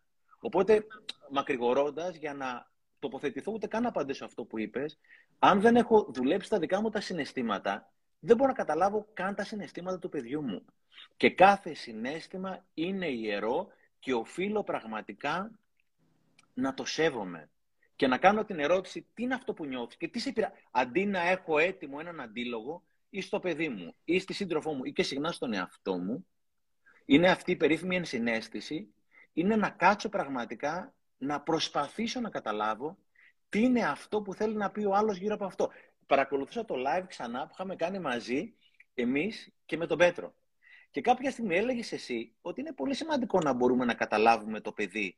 Γιατί αν η Δημητρούλα δεν διάβασε σήμερα, τι υπάρχει από πίσω; Μήπως έχουν τσακωθεί ο μπαμπάς με τη μαμά; Μήπως περνάει κάποια δυσκολία; Οπότε, παλιά, ο Θανάσης ο Λάλας, στο Β Μαγκαζίνο, έπαιρνε κάποιες πολύ πολύ ωραίες συνεντεύξεις και είχε πάρει μία από τον Άρθουρ Μίλλερ, το θεατρικό συγγραφέα, ο οποίος δεν ζει πια, και του είχε πει κάποια στιγμή μια πολύ ωραία ατάκα ο Άρθουρ Μίλλερ, του λέει, ο Μίλλερ, του λέει, κύριε Λάλα, το να κρίνω είναι εύκολο. Το να κατανοήσω είναι το δύσκολο. Και στην κατανόηση κρύβεται όλη η ιστορία, Μάρια. Γιατί αν εγώ δεν μπορώ να κατανοήσω τον εαυτό μου, τον φίλο μου, τον άνθρωπό μου, δεν μπορώ καν να κατανοήσω τα παιδιά μου. Ούτε καν να επιδιώξω να τα κατανοήσω. Και όσοι από εμάς θυμόμαστε τα παιδικά μας χρόνια, δεν ήταν το παράπονο μας ότι δεν μας συμβούλευαν, δεν μας αγαπούσαν οι γονείς μας. Το παράπονο το δικό μου ήταν ότι δεν με καταλάβαιναν οι γονείς μου. Τους έλεγα πράγματα και δεν τα ακούγαν, δεν τα καταλάβαιναν. Και συχνά καμιά φορά και τα δικά μου τα παιδιά τα πιάνει η ιστερία, γκρινιάζουν για το σχολείο κτλ. Και εκείνη τη στιγμή δεν θέλουν να τους πω ότι ναι, μην ανησυχείς, θα τελειώσει. Η αύριο είναι τώρα τρίτη γυμνασίου, μεγάλο μου κόρη. Πρώτη ηλικίου. Δεν ήθελε. Θέλει να κάτσει κάποιος να ακούσει το παράπονό της. Δεν θέλει ούτε μια απάντηση, ούτε μια τοποθέτηση, ούτε μια αντίρρηση. Συχνά θέλεις κάποιον απλά να σε ακούσει χωρίς να σε κρίνει. Και κάθε φορά που έχω επιδιώξει να κάνω αυτό το πράγμα με τα παιδιά μου, στο τέλος δεν είχα την ανάγκη καν κάποιες φορές να απαντήσω, που πολλές φορές η λέξη απαντώ έχει να κάνει ότι να σου δείξω τελικά εγώ έχω δίκιο. Κάποιες φορές το παιδί, ο άνθρωπός σου, ο εαυτός σου, το λέω κυριολεκτικά εαυτός σου, έχει την ανάγκη να κάτσεις, να τον κατανοήσεις, να τον ακούσεις και να προσπαθείς να νιώσεις τι διάλογο είναι αυτό που νιώθει. Οπότε νομίζω, Μάριο, ότι εκεί πέρα πραγματικά χάνουμε ένα πολύ μεγάλο κομμάτι των σχέσεων, είτε με τα παιδιά μας, με τον σύντροφό μας, με τους φίλους, με τους συνεργάτες. Δεν ακούμε, δεν κατανοούμε και την ώρα που ο άλλος μιλάει, εγώ ακούω, χωρίς να ακούω, απλώς σκέφτομαι τι θα απαντήσω. Και τα παιδιά θέλουν κάποιον να τα καταλάβει. Θα μπορούσε ο αντίλογος να είναι ότι δεν προλαβαίνω. Γιατί έχουμε φτιάξει τη ζωή μας έτσι ε, να γυρίζει σαν ε, το τρενάκι του τρόμου γύρω-γύρω από ε, πάνω σε ράγες, να μην προλαβαίνουμε να κάνουμε πολλά πράγματα για μας. Ε, πολλές φορές συζητάω με, με γονείς και μου λένε «Μα δεν προλαβαίνουμε να μιλήσουμε γιατί πρέπει να πλύνουμε, να σιδερώσουμε, να μαγειρέψουμε, να, να, να γράψουμε, να διαβάσουμε, να κλείσουμε τη ζέτα, να ανοίξουμε τη ζέτα, άπειρα πράγματα. Και δεν υπάρχει ο χρόνος, αυτός ο μαγικός χρόνος. Και πολλές φορές η αλήθεια είναι, μου στέλνουν εδώ πιο πολύ γιαγιάδες παππούδες και μου λένε «Αχ, τι ωραία που τα λέτε». «Α, ο Πετρής». «Γεια σου, Πετρή». Να ο το. δικός μας Πέτρος. Ο δικός μας. Ε, Πέτρο μου έχεις λείψει. Ε, και μου στέλνουν γιαγιάδες παππούδες και μου λένε «Ε, πόσο δίκιο έχετε, πόσα λάθη έκανα εγώ με τα παιδιά μου πριν από 50 χρόνια και τώρα τα καταλαβαίνω που έχουν περάσει και σκέφτομαι αυτό. Πρέπει να περάσουν τόσα χρόνια για να καταλάβεις πόσα λάθη κάνεις. Ε, και για να μην φιλοσοφούμε, θέλω να μου πεις εσύ, όντας μικρός, ο μικρός Στέφανος ή ο μικρός Νικόλας, ε, τι έζησες που προσπάθησες να μην κάνεις τα παιδιά σου; Κάτι εύκολο. Τι λες, το... Πολύ εύκολη ερώτηση, ρε Μάρια. Ευχαριστώ πάρα πολύ για την εύκολη ερώτηση. Έτσι. Όταν είπες να με στριμώξεις, το εννοούσες. Ε, πρώτα απ' όλα, αυτό, επειδή ο λαός, ο σοφός τα έχει πει όλα, είναι αυτό που λέει όποιος βιάζεται σκοντάφτει. Όταν ξεκινάς μια συζήτηση με σκοπό να τελειώσεις γρήγορα, είναι δεδομένο θα είναι αναποτελεσματική. Όταν είμαι αγχωμένος και την ώρα που μιλάς, εγώ σκέφτομαι το ρολόι, σκέφτομαι 100 πράγματα, δεν υπάρχει περίπτωση ποτέ να συνεννοηθούμε, θα σε διακόψω. Αν πάρω λίγο χρόνο, και αυτό λέει πολλές φορές σπέβδε βραδέως ο λαός. Αν πάρεις 15 λεπτά να ακούσεις πραγματικά τι θα σου πει ο άλλος, θα είναι πολύ πιο γρήγορη η συζήτηση. Τις περισσότερες φορές, Μάρι, διαφωνούμε όχι επειδή διαφωνούμε, αλλά γιατί δεν καταλαβαίνόμαστε. Γιατί την ώρα που μιλάει ο άλλος, εγώ σκέφτομαι τι θα απαντήσω, οπότε εσύ τα λες με ένα διαφορετικό τρόπο από ό,τι τα λέω εγώ. Οπότε τελικά σε μια σχέση δεν είναι απαραίτητο να συμφωνήσουμε. Είναι απαραίτητο να κατανοήσουμε ένα τον άλλον. Άρα πολλές φορές, αν το κάνεις πιο αργά, θα τελειώσεις πολύ πιο γρήγορα. Και αν πάω να κάνω 5-10 πράγματα, να μαγειρεύω, να το κινητό να απαντάω κτλ., κλείσει το κινητό, ας το μαγείρεμα, το παιδί θέλει να σου πει κάτι. Σκάσε, κλείσει τα όλα και άκουσέ το. Και επειδή η ερώτησή σου είναι πάρα, πάρα πολύ εύστοχη όπως πάντα, αυτό το πράγμα προσπαθώ να κάνω με τα παιδιά μου χωρίς πάντα να το, κατα... να το καταφέρνω. Προσπαθώ να ξέρω ότι είμαι εδώ για να μου πούνε κάτι. Και επειδή είναι συνέχεια το θέμα που λέγαμε νωρίτερα, δεν έχω άπειρο χρόνο με τα παιδιά μου, γιατί έχουν πιο, πιο πολύ χρόνο τέλος πάντων με τη μαμά τους, αρκετά πιο πολύ. Προσπαθώ τουλάχιστον ο δικός μου χρόνος να είναι πάρα, πάρα πολύ χρήσιμος, πάρα πολύ να αξίζει πολλά, όσο πιο πολλά μπορώ. Δηλαδή, ακόμα και να μην ξέρω ένα Σαββατοκύριο, γιατί τώρα ήμουν στην Άμφισα και παίρνω τηλέφωνο, λέω κορίτσια, είμαι εδώ. Η ομιλία μου είναι 9 με 11 στην Άμφισα, άρα θα είναι κλειστό. Οποιαδήποτε ώρα θέλετε, το τηλέφωνο του μπαμπά είναι ανοιχτό. Θα με πάρετε και τρεις ώρα το πρωί να μου πείτε ότι έχεις δυσκολία με τα μαθήματα. Δεν με νοιάζει αυτό το πράγμα. Σήμερα με πήρε μεγάλη μου κόρη κάποια στιγμή, η οποία είχε ντυθεί Halloween, για να παραπονεθεί ότι η μικρή μου κόρη, η αδερφή της, θα την κοπιάρει. Αυτό θα μπορεί κάποιος γονιός να πει τι βλακίες είναι αυτές. Κι όμως για το παιδί μου ήταν πολύ σημαντικό θέμα. Και έπρεπε να κάτσω να την ακούσω. Δεν έδωσα δίκιο ή όχι. Απλώς πραγματικά την άκουσα και λέω: Έκανε ερωτήσεις. Και γουστάρω πάρα πάρα πολύ, Μάριε, πια, όταν ακούω ανθρώπους και γουστάρω ανθρώπους να, να, να αναζητούν ερωτήσεις και όχι απαντήσεις. Έκανε ερωτήσεις, έκανε ερωτήσεις. Δεν είχα κάποιο συμπέρασμα. Γιατί μετά είχα να, να μιλήσω με τη μικρή μου την κόρη, η οποία θα μου έλεγε ότι δεν έγινε αυτό που σου είπε η μεγάλη. Οπότε έπρεπε να ακούσω και τη μικρή μου κόρη. Και ξέρεις, πολλές φορές ένα debate, μια διαφωνία, είναι κάτι που μας έχουν μάθει ότι πρέπει να τελειώσει και να έχει κερδίσει ή ο Μάριος ή ο Στέφανος. Φίλε, μπορεί να μην έχει κερδίσει κανένας. Απλώς να έχει ακούσει ο Μάριος, το Στέφανο, το Στέφανο, το Μάριο και να έχουμε κατανοηθεί γιατί σε μια διαφωνία. Διάβασα ένα πολύ ωραίο βιβλίο, το The Art of Conversation πρόσφατα, δεν έχει μεταφράσει στα ελληνικά, κάπου το έχω εδώ πέρα. Και λέει ρε παιδί μου ότι ε, είναι πολύ πολύ σημαντικό, καταρχήν, στην, όταν ακούς κάποιον, έλεγε καταρχήν σε μία διαφωνία, έχουν όλοι δίκιο. Ο καθένας έχει δίκιο από την δική του πλευρά. Και είναι πολύ σημαντικό να καταλάβω γιατί ο Μάριος θεωρεί ότι έχει δίκιο, γιατί ο Στέφανος θεωρεί ότι έχει δίκιο. Και έλεγε κάτι άλλο μαγικό για την ακρόαση. Λέει τον ακούω, η πραγματική ακρόαση, η ουσιαστική ακρόαση ήταν όταν ακούω κάποιον και έχω μηδενικές προσδοκίες. Η πραγματική ακρόαση, μάλλον η ποιότητα της ακρόασης, είναι αντιστρόφως ανάλογη με τις προσδοκίες που έχω από αυτήν. Η πραγματική ακρόαση είναι να ακούω τον άλλον, χωρίς να έχω κάποια ατζέντα. Ακούω τι θέλει να μου πει. Οπότε σήμερα οι κόρες μου θέλουν να μου πούν η μία ότι έχει δίκιο, η άλλη ότι έχει δίκιο. Το άκουσα.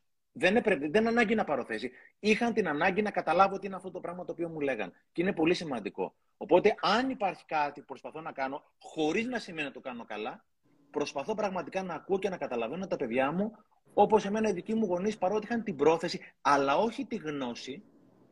Γι' αυτό η γνώση είναι πολύ σημαντική. Όλοι οι γονείς έχουμε πρόθεση να ακούσουμε τα παιδιά μας.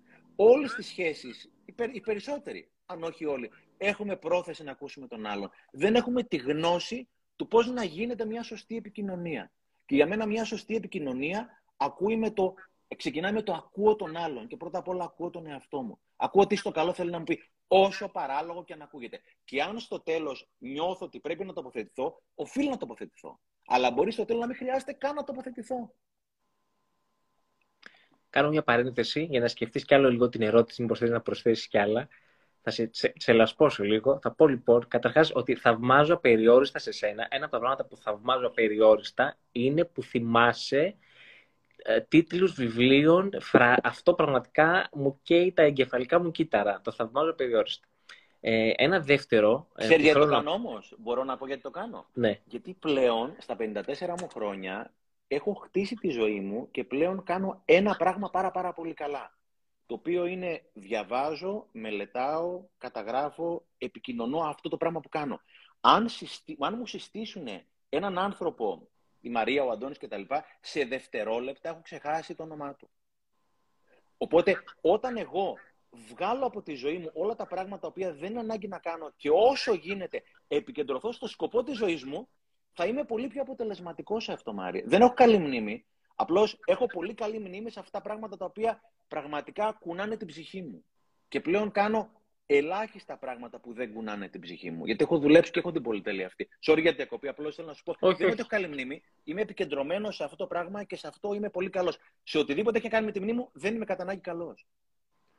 Κάποιοι δεν έχουμε το ένα ούτε το άλλο. ε, και εγώ με τη μνήμη δεν θυμάμαι πράγματα. Θυμάμαι όσα νιώθω, αλλά αυτό.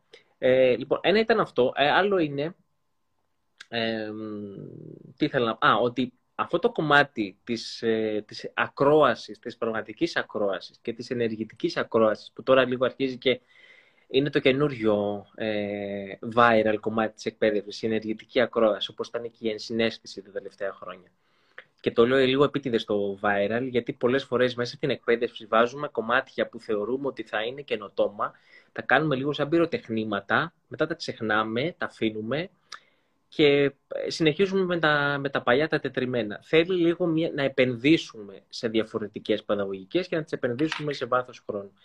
Ένα, ε, το κομμάτι λοιπόν της ενεργητικής ακρόασης είναι ένα πολύ στοιχειώδες κομμάτι του φρενέ και, και το λέω πάντα επαναφέρω την κουβέντα γύρω από το φρενέ γιατί θεωρώ ότι είναι αν και έχει ζήσει, αν ζήσει ο άνθρωπος πριν από 120 χρόνια, ε, είναι το σήμερα στην ελληνική εκπαίδευση. Γιατί η ελληνική εκπαίδευση είναι κακοποιητική, να το πω άλλη μια φορά ε, αυτό. Θέλω λοιπόν, με τον, σκεπτόμενος, τι άλλο θα μπορούσε κάποιος να ζει σε παιδική ηλικία που να, μεγαλώντας να πει στον εαυτό του αυτό δεν θέλω να το κάνω στα παιδιά μου. Θέλω να σε πάω και ένα βήμα λίγο παραπέρα και τι σου έχω πει είμαι λίγο κακούλης θέλω να σου κάνω με αγάπη. Ε, θέλω να σου πω ότι πολλές φορές λοιπόν οι γονείς μεγαλώνοντας που τους βάζεις λίγο... Ε, α, να κάνω και μια παρένθεση, ότι πολλοί γονείς νιώθουν ότι βομβαρδίζονται από συμβουλές βομβαρδίζονται μέσα στο διαδίκτυο από οδηγούς. Να κάνεις αυτό στο παιδί σου, να κάνεις αυτό στο παιδί σου, να κάνεις το ένα, να φέρεις έτσι. Δεν υπάρχει συνταγή γονεϊκότητας, γιατί κάθε παιδί είναι διαφορετικό. Αλλά επομένως δεν είναι συμβουλές που πρέπει να εφαρμόσεις από το Α μέχρι το Ω. Ο καθένας ας τις ακούει, ας σκέφτεται αν, έχει, αν έχουν να του δώσουν κάτι, το λέω γιατί μπορεί κάποιοι να θεωρούν ότι κουνάμε δάχτυλο πολλές φορές, ότι ο, άμα δεν κάνεις αυτό δεν είσαι καλός γονιός. Άμα κάνεις αυτό είσαι καλός γονιός. Ο καθένας πρέπει να βρίσκει κάτι που να κουμπώνει μέσα του και να σκέφτεται αν αξίζει να επενδύσει κάπως αλλιώς. Το λέω λίγο γιατί βλέπω ότι γίνεται, υπάρχει μια υπερπληροφόρηση, όπως σου είπα και από κοντά, που καλό είναι να υπάρχει για να μας βάζει σε σκέψεις, αλλά δεν είναι κανόνες. Είναι, είναι οι νόμοι είναι ερεθίσματα. Α τα βλέπουμε σαν ερεθίσματα. Και ο καθένας να παίρνει από αυτά αυτό που πιστεύει ότι του ταιριάζει.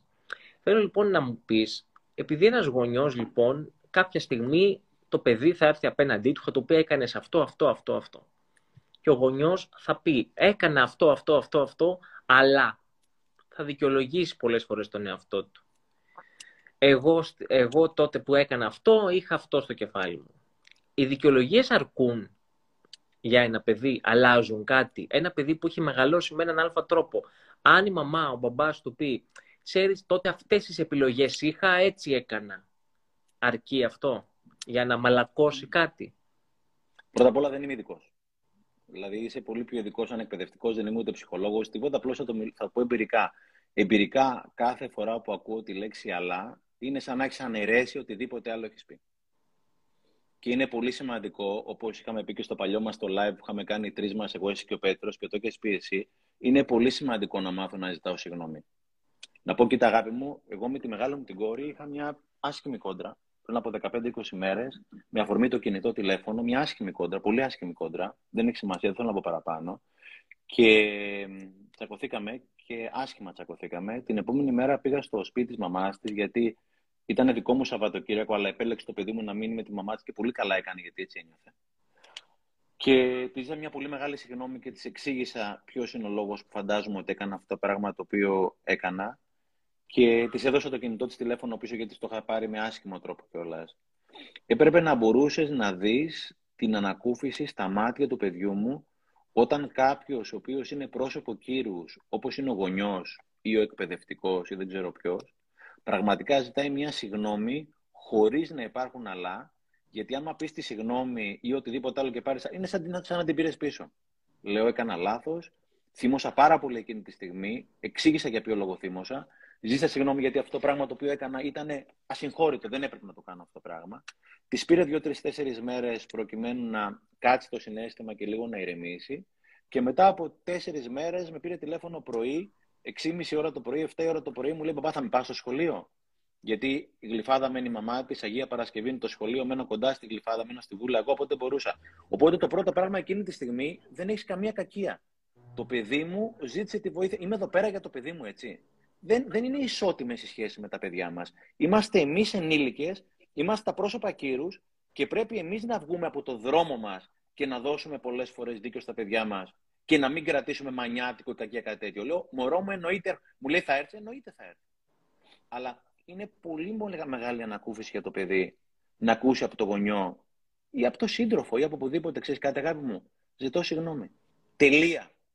Όχι αλλά και εσύ που έκανες. Μια φορά, εγώ πραγματικά παρα... ξέρεις, καταγράφω ιστορίες γιατί έχω απαλλαγή από την ανάγκη μου να μιλάω πολύ. Οπότε την άλλη φορά ήμουνα με τη μικρή μου την κόρη πριν από ένα χρόνο πάλι και την έχω πει και δημόσια αυτή την ιστορία, είναι ωραία. Είχαμε πάει να φάμε οι δυο μας, παίζαμε θάρρο η αλήθεια.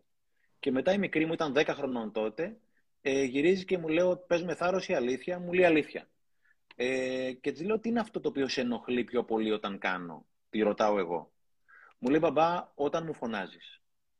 Ε, και ήμουνα εδώ να της απαντήσω ότι ναι, φωνάζω όταν με τα κινητά, με τα TikTok, αυτά τα οποία όσοι είμαστε γονείς είναι τα βάσανά μας με τα παιδιά τέλος πάντων. Όμως ο καλός ο Θεός με φώτισε και δεν είπα ναι, αλλά την άκουσα. Δηλαδή, επί 15 λεπτά το παιδί μου μου έλεγε ακριβώς πώς νιώθει όταν εγώ της φωνάζω. Και θα μπορούσα κάλλιστα να πω ναι, αλλά εγώ σου φωνάζω. Αυτή η λέξη αλλά, Μάρια, δηλαδή το έχεις καταστρέψει όρο, να μην πω καμιά άλλη λέξη. Οπότε για 10-15 λεπτά επέλεξα το μαγικό ρήμα να την ακούσω. Και για 10-15 λεπτά μου έλεγε όλα αυτά τα οποία ήθελε να πει, ακριβώς με τον τρόπο που ήθελε να τα πει και ξεδίπλωνε πραγματικά το βαθύ της συνέστημα. Έβγαζε, έβγαζε από μέσα. Στο τέλος μετά από 15 λεπτά ηρέμησε, είπε όλα αυτά τα οποία είχε ανάγκη να μου πει, χωρίς εγώ να διορθώσω αλλά και τα λοιπά. Και στο τέλος ήμουν τόσο ήρεμος και εγώ ρε φίλε, που πραγματικά δεν ένιωσα καν την ανάγκη να πω κάτι άλλο. Θα έρθει κάποια άλλη ώρα που και εγώ και η μαμά της θα βάλουμε τα όρια στι συσκευές ή οτιδήποτε άλλο. Αλλά εκείνη ήταν η ώρα που όφιλα να ακούσω το παιδί μου χωρίς να διορθώσω και χωρίς να πω αλλά, χωρίς να της τα πάρω πίσω. Κάποιες φορές πρέπει απλά να το βουλώσω και να ακούω τον άλλον ο οποίος θέλει να μου πει κάτι. Γιατί αυτό το αλλά είναι μια μεγάλη παγίδα. Αναιρεί όλα αυτά τα πράγματα τα οποία έχουν υποθεί μέχρι τότε. Τα έχεις πει για να τα πεις. Είναι μια χειραγώγηση. Μην το πεις, φίλε. Πες ότι Μάρι είσαι βλάκας, είσαι αυτό. Μην πεις ότι είσαι, είσαι πολύ έξυπνος και τα πράγματα. Αλλά και μετά αρχίζω μια ολόκληρη λίστα να σε θάψω. Πες τα ίσια. Δεν το μπορώ αυτό το πράγμα πια εγώ. Επειδή μου το κάνανε όταν ήμουν μικρός, δεν θέλω να το κάνω σε κανέναν όσο περνάει από το χέρι μου. Και επειδή νιώθεις όταν πάει να σε τριπλάρει ο άλλος, μην πας να το κάνεις αυτό το πράγμα ειδικά όταν έχεις το πάνω χέρι σε μια σχέση, ή επαγγελματικά ή εκπαιδευτικά, αν είσαι ο δάσκαλος, ή αν είσαι ο γονιός, ή αν για κάποιο λόγο σε μια σχέση, ας πούμε ότι έχεις το πάνω χέρι που δεν θα έπρεπε να έχεις το πάνω χέρι, μην το κάνεις. Ο Θοδωράκης ο Μίκης, ο αίμνηστος Μίκης, είχε πει ένα από αυτά που θυμάμαι ακόμα που λες, είχε πει αξιέπαινοι είναι αυτοί οι οποίοι είναι λιγότερο άδικοι από ό,τι επιτρέπει η θέση τους. Όχι πιο δίκαιοι, είχε πει αξιέπαινοι είναι αυτοί που είναι λιγότερο άδικοι από ό,τι δικαιούνται να είναι. Και είναι πολύ πολύ σημαντικό αυτό σαν γονείς να το καταλάβουμε και όχι μόνο σαν γονείς. Έτσι. Οπότε αυτή η λέξη αλλά είναι ένα δίκοπο μαχαίρι, έτσι. Και από τις δύο είναι μαχαιριά για μένα. Σε πάω λίγο τώρα αλλού. Θέλω να μου πεις τι ονειρευόσουν όταν ήσουν μικρός. Μαρία, δεν είχα όνειρα. Μικρός δεν είχα όνειρα. Ήθελα απλώς να περνάω κάτω από το... Να περνάω απαρατήρητος χωρίς να δημιουργούνται προβλήματα. Μικρός δεν είχα όνειρα. Πέρα ότι έπαιζα μπάλα τα καλοκαίρια, πέρα ότι μου αρέσαν τα μαθηματικά κτλ. Δεν είχα όνειρα. Ήθελα να περνάω κάτω από το ραντάρ, χωρίς ουσιαστικά να καταλαβαίνει κανένας ότι περνάω κάτω από το ραντάρ. Γι' αυτό αυτή η ιστορία, το αόρατο παιδί, είναι κάτι το οποίο και εμένα μου έχει κάνει πάρα, πάρα πολύ κλικ. Δεν είχα όνειρα. Δεν θεωρούσα καν ότι εγώ άξιζα να έχω όνειρα. Θεωρούσα ότι έπρεπε να είμαι ένα καλό παιδί, ένα υπάκου παιδί και να είμαι ok με τη μοναξιά μου και με αυτό το πολύ λίγο με το οποίο ένιωθα. Είχα συμβιβαστεί, θεωρούσα ότι θα είμαι έτσι για την υπόλοιπη ζωή μου. Δεν είχα όνειρα μικρός. Και είναι πολύ πονετικό αυτό το πράγμα. Ε, είναι πάρα πολύ. Και ξέρεις πόσο πολύ μπορώ να συνδεθώ με όλο αυτό, γιατί είναι κάτι που έχω βιώσει απίστευτα. Δεν είχα ποτέ όνειρα και δεν έχω ακόμα, να πω την αλήθεια. Έχω μόνο στόχους ε, ημερών, μηνών που βάζω και είναι πολύ περίεργο όλο αυτό. Το να μην νιώθεις ότι σου αξίζει να κάνεις όνειρα ή ότι μπορείς, ξέρεις τη συνταγή, ξέρεις τα υλικά ή ξέρεις τι να πιάσεις για να φτιάξεις, ε, φτιάξεις όνειρα. Ε, εγώ ένιωθα ότι δεν δικαιούμουν να έχω όνειρα. Για πολλούς και διαφορετικούς λόγους. Ένιωθα πολύ λίγος για να μπορώ να έχω όνειρο και όσο έβλεπα τη ζωή μου μπροστά, φανταζόμουν ότι για την υπόλοιπη ζωή μου θα είμαι πολύ λίγος για να μην έχω όνειρο και ήταν ok, είχα συμβαστεί με αυτό το πράγμα. Το είχα αποδεχτεί. Τώρα πόσο νιώθεις παιδί; Τι; Πόσο νιώθεις τώρα παιδί; Ε, κάποιες φορές πάρα πολύ. Ε, κάποιες φορές λιγότερο, αλλά αυτό που λέει η Πυρουνάκη, η δική μου θεραπεύτη, άρα παιδί μου υπάρχει ένα παιδί μέσα σου που είναι και πολύ εύστοχα το τίτλος του live που έβαλες. Υπάρχει ένα παιδί μέσα σου και λέει η Πυρουνάκη με αυτό το παιδί δεν θα ξεχρεώσεις ποτέ. Αυτό το παιδί, όσα και να του δώσεις, είναι τόσο πολλά τα χρωστούμενα σε συναστηματικό και όχι μόνο επίπεδο, που όσα και να του δώσεις, έχω αποδεχτεί ότι με αυτό το παιδί δεν ξεχρεώσω ποτέ. Οπότε δεν έχω και κανένα άγχος, άντε πότε θα ξεχρεώσω, γιατί ξέρω ότι όσα και να του δώσω, πάντα έχει ανάγκη από άλλα. Και το αγαπώ, το προσέχω, το νοιάζομαι. Καμιά φορά τσακώνομαι με το παιδάκι μέσα και, και, και που βγάζει γλώσσα και, και, και καμιά φορά του λέω αγορίνα μου δεν πειράζει, δικαιούσε. Όλα αυτά τα οποία δεν έκανες μικρός, όλα αυτά τα όνειρα τα οποία δεν δικαιούσαν να έχεις μικρός, Τώρα δικαιούσε να τα έχεις. Τότε που δεν έβγαζες τη γλώσσα μικρός, τώρα δικαιούσε να τη, να τη βγάζεις. Τώρα που παλιά δεν δικαιούσε να έχεις τη δική σου την άποψη, προκειμένου για τη χθεσινή ανάρτηση για την επιμέλεια, λέω πια δικαιούσε να έχεις τη δική σου την άποψη. Και είναι πάρα πολύ μεγάλη δικαίωση το να επιτρέψεις τον εαυτό σου να ζήσει όλα αυτά τα πράγματα τα οποία στο τότε δεν είχε ζήσει. Έτσι. Γιατί νομίζω ότι ο καθένας μας έχει χρωστούμενα με το μικρό παιδάκι μέσα του. Και είναι πάρα πολύ απελευθερωτικό και πάρα πολύ όμορφο και τρυφερό στο τώρα να του πεις ότι Μάριέ μου, Στέφανέ μου, Πέτρο μου, δεν έχει σημασία το όνομα. Πάμε να το ζήσουμε, ποτέ δεν είναι αργά. Και γι' αυτό ίσως κάνω και όλο αυτό το πράγμα που κάνω, ό,τι κάνω Πέτρο, ε, ε, Πέτρο το μιλούσα για το Μάριέ μου, είτε ατομικά είτε συλλογικά, γιατί πραγματικά δεν θέλω τουλάχιστον εγώ από την πλευρά τη δική μου να περάσει κάποιο άλλο παιδί όλα αυτά που πέρασε εγώ με τον εαυτό μου, γιατί πέρασα πάρα, πάρα πολύ δύσκολα. Και όταν έρχονται καμιά φορά, είχε, ήμουνα στην άμφισα τώρα και ήρθε ένας πιτσυρικά, ο οποίος είχε φορέσει τη φανέλα του Μέση και τα λοιπά, ήρθε και με βρήκε, ο οποίος για την ηλικία του είναι αρκετά πιο μικρός όμως από ό,τι θα έπρεπε να είναι. Μου θύμισε τον εαυτό μου 100%. Και μου έλεγε για τον ήρω του και ρε παιδί μου τα ματάκια του σπινθυροβολούσαν.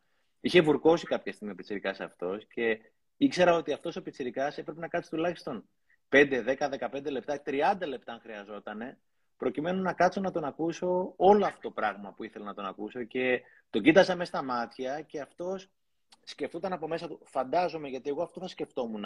Καλά, αυτός είναι σημαντικός. Ήρθαν αρκετοί να τον ακούσουν. Και κάθε και ακούει εμένα, άρα εγώ αξίζω. Οπότε με αυτό το πιτσιρικά Μάριε θα μπορούσα να ήμουν και 10 ώρες και να μου μιλάει μόνο και εγώ να τον ακούω. Γιατί τότε είχα πολύ μεγάλη ανάγκη κάποιον να με ακούσει και να νιώσω ότι άξιζα, που τότε πραγματικά ένιωθα ότι δεν άξιζα. Έχω μια διπλή ερώτηση τώρα. Προσπαθώ να μην συγκινηθώ, γιατί άμα συγκινηθώ, μετά δεν, δεν σταματάω. Είμαι στα όρια. Ε, έχω μια διπλή ερώτηση.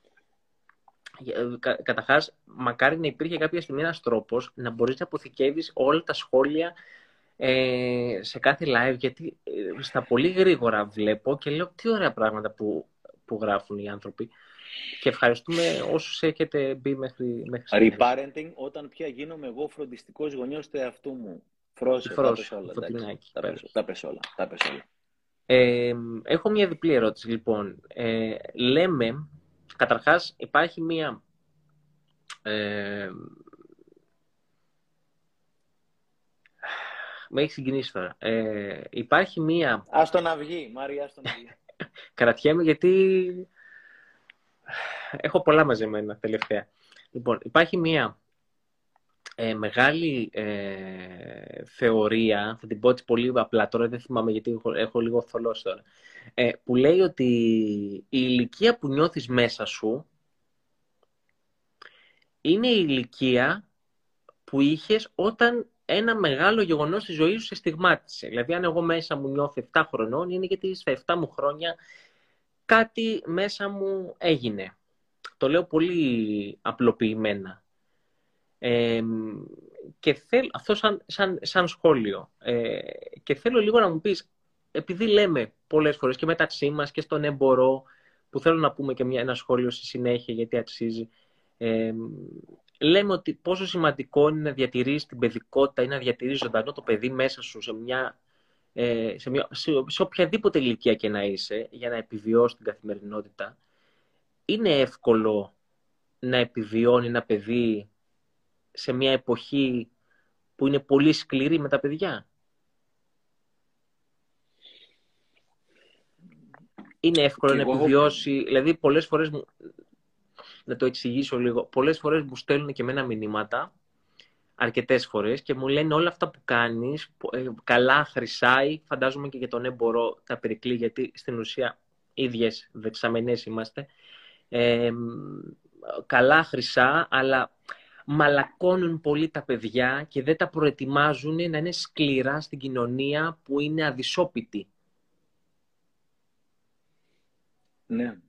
Ε, κάποια στιγμή ένας γνωστός μου πήγε και είχε δει τον Δαλάη Λάμα, ένας Καναδός συγγραφέας και εξαιρετικός ομιλητής. Και ο Δαλάη Λάμα ο ίδιος του είχε πει κάποια μέρα του James, του είχε πει soft belly, hard back. Μαλακή κοιλιά, πολύ σκληρή πλάτη.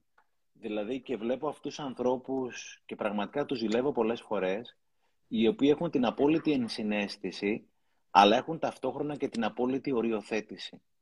Οπότε είναι πολύ πολύ σημαντικό να έχω όλη αυτή την αγάπη και όλα αυτά τα soft skills, τα οποία δεν είναι soft skills, είναι hard skills. Το να μπορώ να επικοινωνώ είναι hard skill, δεν είναι αυτές οι πολυτέλειες. Δεν είναι το κερασάκι στην τούρτα, είναι η τούρτα.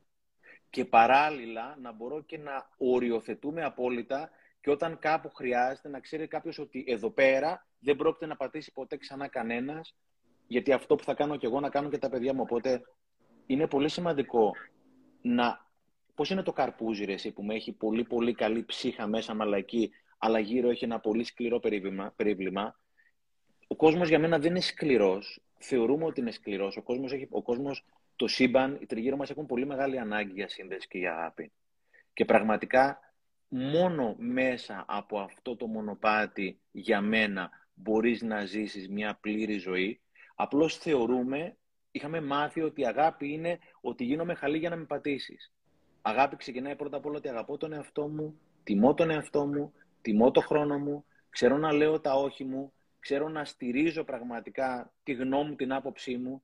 Εγώ μία από τις πιο τραυματικές εμπειρίες που είχα ποτέ ήταν πρώτη ηλικίου, που ήταν μια πολύ δύσκολη απόδειξη στα μαθηματικά, στη γεωμετρία, στη γραμμική γεωμετρία, θυμάμαι, για γραμμική γεωμετρία, και πρέπει να αποδείξουμε κάτι και ήμουν ο μόνος που το ήξερα στην τάξη. Πολύ δύσκολο και, και δεν σήκωσα χέρι.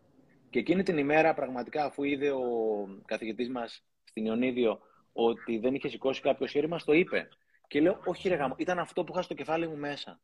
Οπότε πραγματικά είναι πολύ αγάπη να τιμώ τις επιλογές μου και να βγαίνω και να λέω τη γνώμη μου ακριβώς όπως τη νιώθω, ιδανικά κόσμια και φυσικά να ακούω και τον άλλον. Οπότε νομίζω η αγάπη είναι το βασικό νόμισμα. Απλώς είναι παρεξηγημένη αγάπη, ότι η αγάπη είναι για τους αδύναμους, αγάπη είναι για τους ανίσχυρους, αγάπη είναι θυματοποίηση. Δεν είναι. Αγάπη στην ευρεία της έννοια είναι κάτι πάρα, πάρα, πάρα πολύ σημαντικό και θα σε πάει πραγματικά μπροστά. Αγάπη είναι να μπορώ να επιλέξω ποιο είναι το skill της ζωής μου και να αφήσω τα υπόλοιπα πίσω. Αγάπη είναι να μπορώ να χωρίσω από μια σχέση η οποία είναι κακοποιητική. Αγάπη προς τον εαυτό μου και αγάπη προς τον άλλον.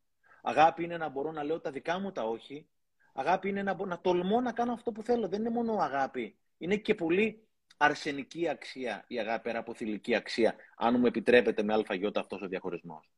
Τώρα και εγώ ήμουν κολλημένος σε μια φάση, σε μια ηλικία της ζωής μου συναισθηματικά πάρα πολύ έντονα, την εποχή εκείνη που ένιωθα δικία και ένιωθα λίγος κτλ. Και, και μέσα από τα παιδιά μου ξαναζούσα λίγο, υπέφερα, γιατί μέσα από τα παιδιά μου ζούσα τα δικά μου συναισθήματα παλιά, πρόσφατα, μέχρι πρόσφατα. Αλλά κάποια στιγμή, γιατί είναι πολύ λεπτή γραμμή που θα βιώσει το δικό σου συνέστημα και που θα χρησιμοποιήσει αφελάς το παιδί σου για να βιώσει μέσα από αυτό το συνέστημά του. Και ευτυχώς, όσο πιο πολύ το δουλεύεις, τόσο πιο πολύ ξεχωρίζεις το δικό συνέστημα από το παιδιού σου και δεν χρειάζεται να επιβαρύνεις το παιδί σου με το τότε συνέστημα που είχες στη δική του την ηλικία. Γιατί το παιδί σου έχει ήδη δυσκολία να κουβαλήσει το συνέστημά του, πόσο μάλλον και το δικό σου αταχτοποιεί το συνέστημα της συγκεκριμένης ηλικίας. Δηλαδή, με αυτή τη λογική, αν η κόρη μου εκείνη την ημέρα στη γιορτή δεν συμμετείχε, θα έπεφτε από πάνω και βαρύ το δικό μου συνέστημα της ανεπάρκειας, της αυτολύπησης, του οτιδήποτε άλλο και θα έλεγα Όχι, πρέπει να το κάνεις για να πατσίσω κι εγώ. Ο καθένας δεν μπορεί να πατσίσει μέσα από τα παιδιά του Μάριο. Ο καθένας πρέπει να πατσίσει για πάρτι του από το να βάλουμε τα παιδιά μας να κουβαλάνε και όλα τα ανικανοποίητα συναισθήματα, επιθυμίες, πόθου, προσδοκίες από τη ζωή τη δική τους. Γι' αυτό είναι πολύ σημαντικό να αναλάβουμε την ευθύνη για τη δική μας τη ζωή, για να μην κάτσει και η δική μας ζωή επάνω στη δική τους και ούτως ή άλλως το βάρος περνάνε, ειδικά στην εφηβεία, γίνει και ασήκωτο. Είναι πολύ λεπτή γραμμή και όπως είπες νωρίτερα, ο καθένας πρέπει να ακούσει κάποια tips και πρέπει στο τέλος να βρει τη δική του γραμμή και τα δικά του τα όρια με τον εαυτό του, με τα παιδιά του, με τη ζωή του. Δεν μπορούμε σε κάποιους κανέναν να πούμε τι ακριβώς να κάνει. Το μόνο πράγμα που εγώ πλέον λέω, παιδιά, ψαχτείτε. Ψαχτείτε αυτό που έλεγε ο Μάρκος Αβρίλιος. Ένδον σκάπτε. Μέσα σου έχεις τις απαντήσεις. Πρέπει να ψάξει και ψάξετε με δικούς ανθρώπους για να βρείτε το δικό σας τον εαυτό. Εγώ είμαι ο δικός μου εαυτός, εσύ ο δικός σου εαυτός. Υπάρχουν άλλοι 1600 άνθρωποι εδώ πέρα που ο καθένας είναι ο δικός του εαυτός. Ο καθένας οφείλει να βρει το δικό του εαυτό. Διάβασα ένα σχόλιο μέσα στα, στα πολλά τώρα ότι τα παιδιά είναι ήδη σκληρά. Και θέλω απλώς να πω ότι τα παιδιά, τουλάχιστον κατά τη δική μου ε, εκτίμηση όλα αυτά τα χρόνια μέσα στα σχολεία, δεν είναι σκληρά. Απλώς έχουν μάθει αφιλτράριστα να λένε αυτό που σκέφτονται αυτό που σκεφτόμαστε και εμείς οι ενήλικες γύρω τους, απλώς το μακιγιάρουμε, το φιλτράρουμε και το λέμε. Τα παιδιά δεν το κάνουν αυτό, είναι πιο... Επικοινωνούμε με ένα πιο ευθύ τρόπο εννοείς. Επικοινωνούμε με ένα πιο ευθύ τρόπο. Ακριβώς. Θα πούνε εκείνη τη στιγμή αυτό που βλέπουν με τον τρόπο που το σκέφτονται χωρίς να το φιλτράρουν. Και πολλές φορές δεν πιστεύω ότι είναι σκληρά τα παιδιά. Εγώ βλέπω ότι γενικώς όταν μιλάω εγώ, και όχι μόνο εγώ, δεν το λέω για μένα, βλέπω πάρα πολλά νέα παιδιά που έρχονται σε ομιλίες, το οποίο είναι πάρα, πάρα πολύ ωραίο όταν βλέπεις παιδιά να ψάχνονται με οποιοδήποτε τρόπο, δεν έχει σημασία που. Γιατί σπέβδουμε κατευθείαν να πούμε, να κατατάξουμε, να πούμε την νεολαία ότι είναι αυτή, κάνει, δείχνει με τα κινητά, με τα τάμπλετ. Τα παιδιά σήμερα ψάχνονται πολύ πιο πολύ από ό,τι ψαχνόμασταν εμείς, τουλάχιστον εγώ. Και είναι πολύ σημαντικό να πάμε εμείς εκεί πέρα που είναι τα παιδιά, από ότι να περιμένουμε τα παιδιά να έρθουν εδώ πέρα που είμαστε εμείς. Και πραγματικά επειδή παρατηρώ, έχω συγκλονιστεί και συγκινηθεί με την ενσυναίσθηση και την ευαισθησία των παιδιών πολλές φορές που σπέβδουμε κατευθείαν συλλήβδη να καταδικάσουμε τη νέα γενιά, τους εφήβους, τα παιδιά πάνω από 15 χρόνων κτλ.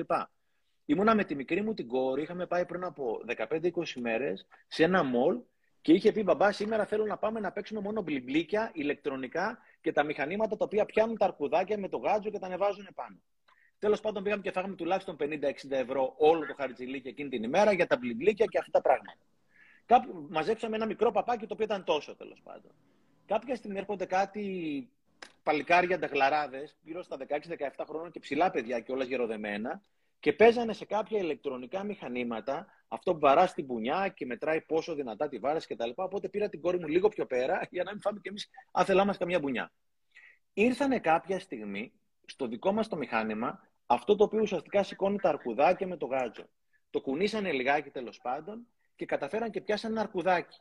Οπότε ήταν τέσσερι νταγκλαράδε οι οποίοι πραγματικά πανηγυρίζαν με το αρκουδάκι κτλ. Και, και λέω εντάξει τώρα να πάμε να παίξουμε κι εμείς. Ο πιο μεγαλόσωμο από αυτούς, Μάριε, έσκυψε μπροστά στην κόρη μου και της το πρόσφερε. Ένα παλικάρι 16-17 ετών έσκυψε στο παιδί μου μπροστά να της προσφέρει το αρκουδάκι και λέω πόσο ωραία κίνηση που αυτομάτως θα πούμε ότι δεν υπάρχουν υπότες που, που, που, που, που και τα λοιπά. Όχι συγκινήθηκα. Δεν, δεν μπορούσα να σταματήσω να κλαίω πραγματικά. Η κόρη μου τέλος πάντων είπε ευγενικά όχι. Οπότε αυτός βρήκε ένα ακόμα πιο μικρό παιδάκι, ο οποίος πρέπει να ήταν στο Home Alone, ο ξάδερφος του Κέβιν, ήταν ένας με γυαλάκια και φακίδες. Ένα τέτοιο πιτσιρικά και το έδωσε. Ο οποίος τρελάθηκε από τη χαρά του πανηγύρισε. Και μετά έβλεπα τα μεγάλα τα παιδιά, αυτά τα μεγαλόσωμα, όπου φεύγαν, πηγαίναν στο σινεμά και γύρισε ένας από αυτούς και είδε ο πιτσιρικάς αν έπαιζε με το αρκουδάκι. Είναι πάρα πολύ εύκολο να κρίνουμε, το ξαναλέω. Το δύσκολο να κατανοήσουμε και να πιάσουμε την κουβέντα με τα παιδιά αυτά. Και συμφωνώ απολύτως μαζί σου, πολλές φορές τα παιδιά έχουν έναν ευθύ τρόπο να μιλάνε, ο οποίος είναι και πολύ πιο ειλικρινής από ότι να κάθομαι να μασκαρεύω όλα αυτά που λέω και να στρογγυλεύω τα λόγια μου και τελικά να μην καταλαβαίνω και εγώ τι θέλω να πω και ο άλλος θέλω να πω. Είναι εύκολο να κρίνουμε. Θέλω να πάμε σε ένα τελευταίο κομμάτι, για να μην σε κρατάω και, και πολύ. Και όντως η κουβέντα έχει τόσα πολλά. Θα αποθηκευτεί το live καλώς εχόντων, εκτός αν, αν καεί το κινητό και δεν προλάβουν το αποθηκεύσω. Θα αποθηκευτεί και θα το, θα το ξαναδούμε όλοι. Το καλοκαίρι έβγαλε ένα βιβλίο το οποίο το διάβασα εγώ τις πρώτες μέρες, μου άρεσε απίστευτα. Άμα σου πω πόσες ιδέες σημείωσα, για πόσες ιδέες γεννήθηκαν στο κεφάλι μου για να κάνω δράση στην τάξη το καλοκαίρι, ξεκίνησε ο Σεπτέμβρης, πήγα σχολείο και είχα ήδη 30-40 δράσεις που εμπνεύστηκα από το βιβλίο σου μέσα. Και στο λέω με, με πάσα ειλικρίνεια. Αυτό λοιπόν το βιβλίο είναι χωρισμένο σε 10 ενότητες. 20. Σε 20 ενότητες, συγγνώμη. Δεν πειράζει σε 20 ενότητες, το έχω και μπροστά μου. Ε, θα πω ενδεικτικά για να καταλάβει ο κόσμος τι ερώτηση θέλω να κάνω μετά. Λέει παράδειγμα, ναι, συγχώρηση, αρνητισμός, extra mile, επικοινωνία, γνώση, συνέστημα, στόχοι, χαρά, ποιος φταίει, αυτοεκτίμηση, πόρτες και όλα αυτά. Είναι 20 ενότητες. Θέλω να μου πεις ένα παιδί, γιατί σήμερα το, το θέμα είπαμε ότι είναι το παιδί μέσα μας. Ένα παιδί, τώρα επίσης δύσκολη ερώτηση ένα μικρό παιδί, ο μικρός ο Στέφανος, ποιες ενότητες μπορεί από αυτές να βιώσει ανώθευτα, καθαρά, δυνατά, στη μικρή ηλικία και ποιες πρέπει να φάει πολύ, δεν θα πω, μάλλον θα πω, πολύ σκατό με το κουτάλι για να τις κατανοήσει. Ένας άνθρωπος, επειδή λέμε παράδειγμα στην, στην παιδαγωγική, ότι ο χαρακτήρας του παιδιού καθορίζεται σε ποσοστό 95% μέχρι τα έτσι του χρόνια. Όσο άσχημο και να είναι αυτό και αγχωτικό για τους γονείς, είναι μια πραγματικότητα. Ο μεγαλύτερο, το μεγαλύτερο μέρος του χαρακτήρα ενός ανθρώπου καθορίζεται μέχρι τα έτσι του χρόνια. Το υπόλοιπο μετά είναι λιένεις, πραγματάκια, διορθώνεις μικρολεπτομέρειες, προσθέτεις αφαιρείς. Αλλά ο χαρακτήρας έχει φτιαχτεί στα πρώτα του χρόνια. Τι μπορεί να κάνει ένα παιδί λοιπόν από τις 20 ενότητες όντας μικρό και τι μεγαλώνοντας; Δύσκολη ερώτηση. Ε, ο καθένας μας νομίζω ότι πονάει κάπου εάν εγώ είχα να διαβάσω το βιβλίο αυτό στα 10-12 μου χρόνια η ενότητα στην οποία θα σκάλωνα θα ήταν η αυτοεκτίμηση. Γιατί ήταν μια λέξη, μια έννοια, ένα συνέστημα παντελώς άγνωστο για μένα και ο Σάρμα, ο Ρόμπιν Σάρμα που είναι αγαπημένος φίλος και μέντορας μας έλεγε ότι hysterical is historical. Αυτό δηλαδή το οποίο σε τρελαίνει, σε ακινητοποιεί, σε, σε σκατώνει όπως το είπες πάρα πολύ σωστά, είναι πραγματικά αυτό το οποίο έχεις ανάγκη πάρα, πάρα πολύ εσύ. Στο κομμάτι αυτοεκτίμηση, αν το διάβαζα εγώ, θα είχα κινητοποιηθεί δεν θα ήξερα από πού, θα, θα, θα νόμιζα ότι έχει να κάνει με κάποια UFO ή οτιδήποτε άλλο. Ο καθένας μας κουβελάει κάποια τραύματα, πληγές, κουσούρια, ανεπάρκειες, πόνους, δεν ξέρω τι είναι αυτά τα πράγματα. Οπότε σε ένα αντίστοιχο βιβλίο με 20, 200, 300 ενότητες, δεν ξέρω τι, είναι κάπου που ουσιαστικά θα σκαλώσεις, που για μένα είναι, παρότι δεν είμαι ψυχολόγος, το ξαναλέω, είναι ένα παιδικό συνέστημα το οποίο σε έχει στοιχειώσει και το οποίο το κουβαλάς και το σέρνεις και εγώ μέχρι πολύ πολύ πρόσφατα, απλώς δεν θα ήθελα να γίνω συγκεκριμένος, αν δεν σε πειράζει, είχα ένα πολύ μεγάλο θέμα το οποίο κουβαλούσα σαν μικρό παιδί, πολύ μεγάλο θέμα όμως, το οποίο δεν το είχα δουλέψει, το είχα κουκουλώσει και νόμιζα το έχω ξεπεράσει. Δεν το έχω ξεπεράσει, απλώς το είχα κουκουλώσει πολύ πολύ ε, εύσχημα και τώρα με τα παιδιά μου βγήκε πάρα πάρα πολύ έντονα γιατί όποιο είναι το δικό σου μάθημα θα σε κυνηγάει πάντα μέχρι να το πας, να το πάρεις. Όποιο είναι το δικό σου μάθημα, διαβάζεις ένα ωραίο site και λέει What is yours will always find you. Αυτό που είναι δικό σου πάντα θα σε βρίσκει. Το μάθημα, στο συνέστημα, ακόμα και στον Άρη να πας, ακόμα και στην Ανδρομέδα δεν ξέρω που θα πας, ακόμα και στον Πλούτονα, στο, δεν ξέρω που θα πας στην άλλη άκρη του σύμπαντος, αυτό θα σε κυνηγάει. Οπότε συνήθως αυτό έχει να κάνει με ένα παιδικό συνέστημα το οποίο μας έχει στοιχειώσει.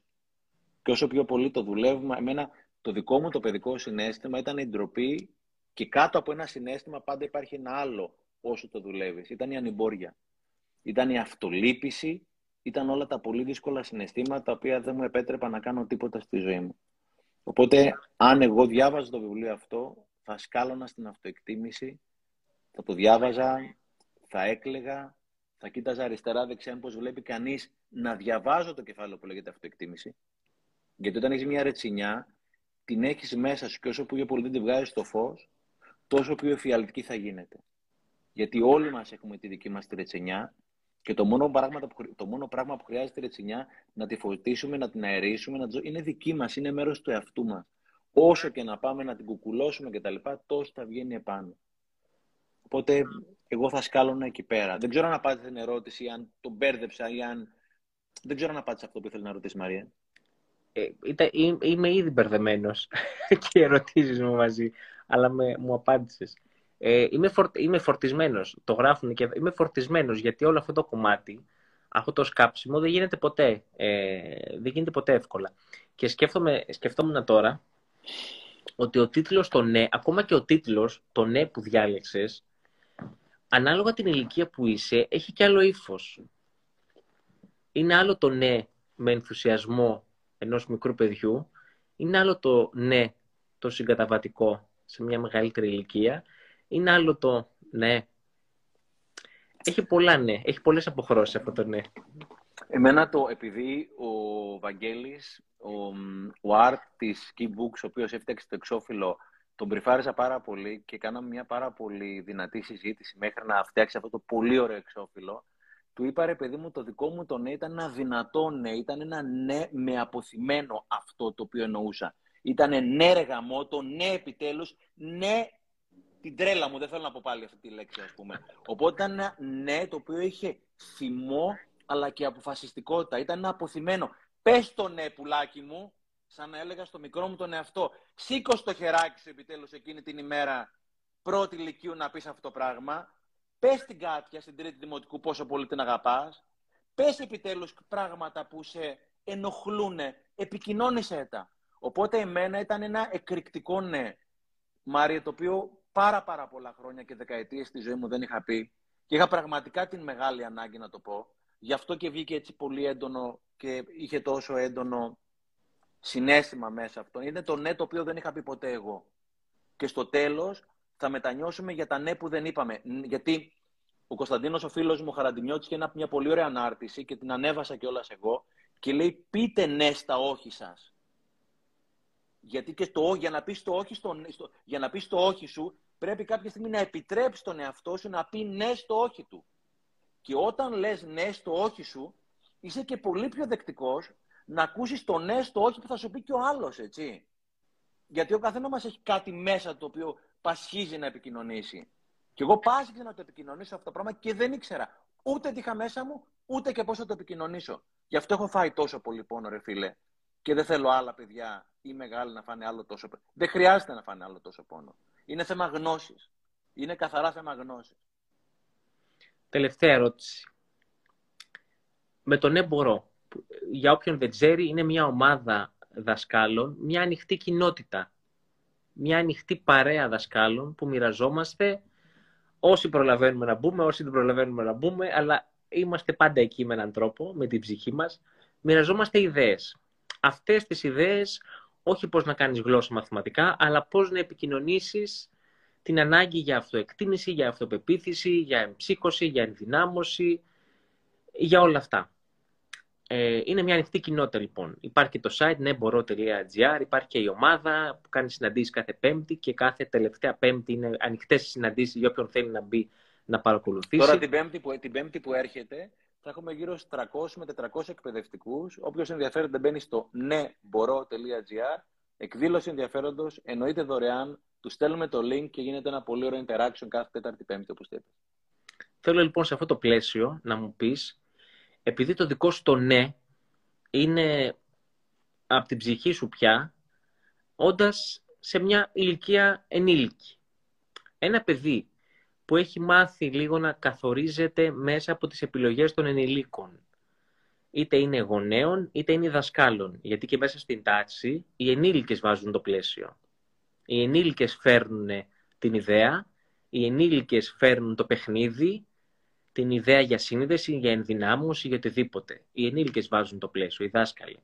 Πόσο δυνατό μπορεί να είναι αυτό το ναι μέσα στην τάξη, όταν είναι μια φερμένη από αλλού συνθήκη. Ελάτε παιδιά Νομίζω... να σας κάνω να νιώσετε κάτι. Νομίζω ότι είσαι ο ιδανικός φίλο μου για να την απαντήσεις αυτή την ερώτηση. Σήμερα όμως δεν μίλησα πολύ. Εγώ βάζω ερωτήματα. Επειδή Μάρι θεωρώ ότι είσαι πραγματικά ένας από τους κορυφαίους εκπαιδευτικούς της χώρας μας, μιλάω ειλικρινά, και ένας άνθρωπος με πάρα πολύ μεγάλη αγάπη, ενσυναίσθηση και είναι πάρα πολύ τυχερά τα παιδιά τα οποία κάνουν κοντά. Μη για μένα, γιατί είναι πολλοί να άνθρωποι. Ολοκληρώσω, να ολοκληρώσω.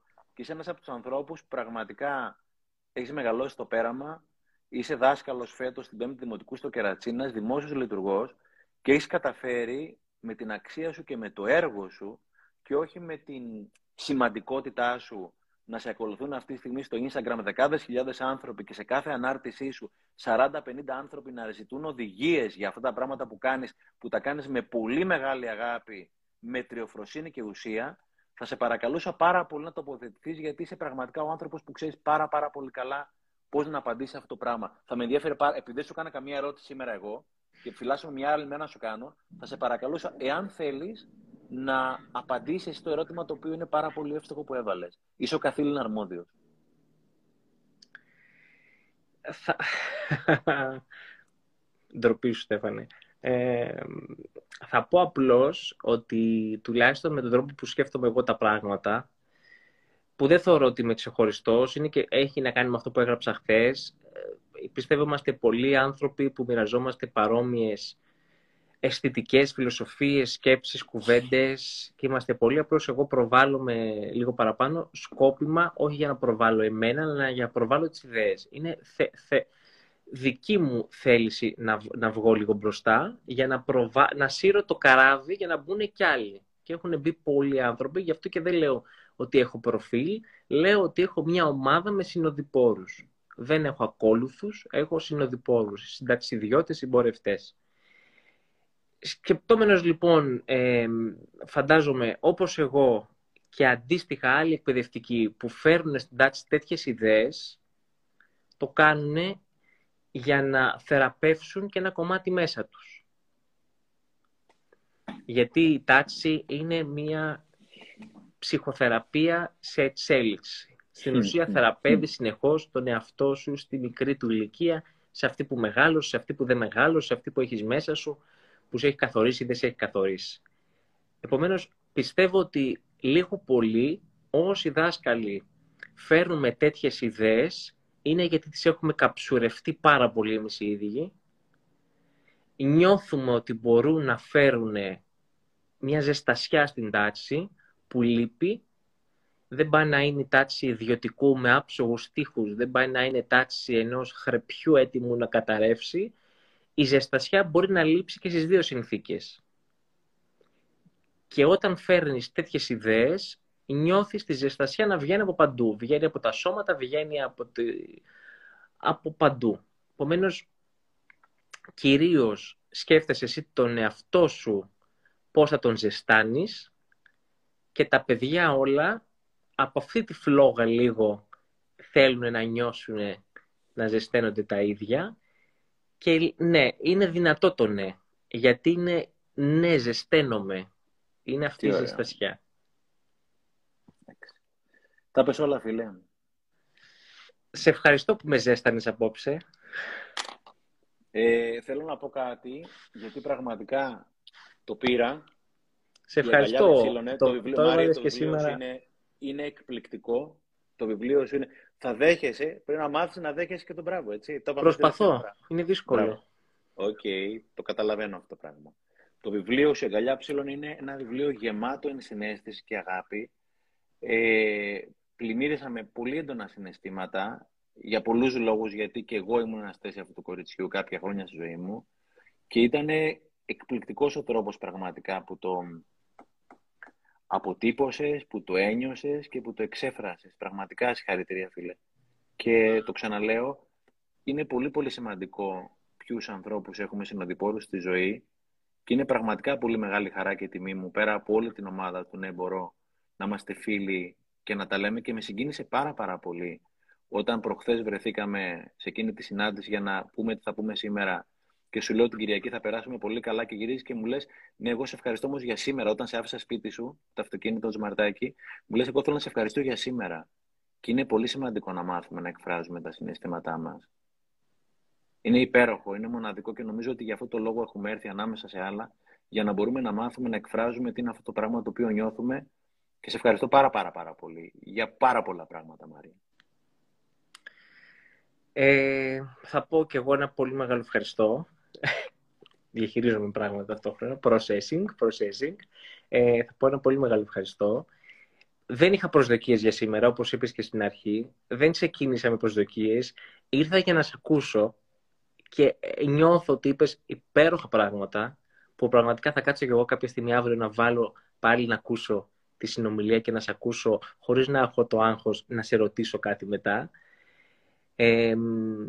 και επειδή το πρωί ανέβασε ένα απόσπασμα το βιβλίο μου και σε χίλιο ευχαριστώ, θα, σου, θα σε καληνυχθήσω με ένα άλλο απόσπασμα το βιβλίο, το οποίο σε αφορά και αφορά όλα αυτά τα όρατα παιδιά που κάποια στιγμή αποκτούν σάρκα και οστά και αναγνωρίζουν και αγκαλιάζουν τον εαυτό τους. «Και πώς θα κοροϊδέψεις έτσι τους άλλους» ρώτησε όλο απορία η γιαγιά. «Τουλάχιστον δεν θα με βλέπουν. Το θέμα είναι να σε βλέπουμε. Εμείς που θέλουμε».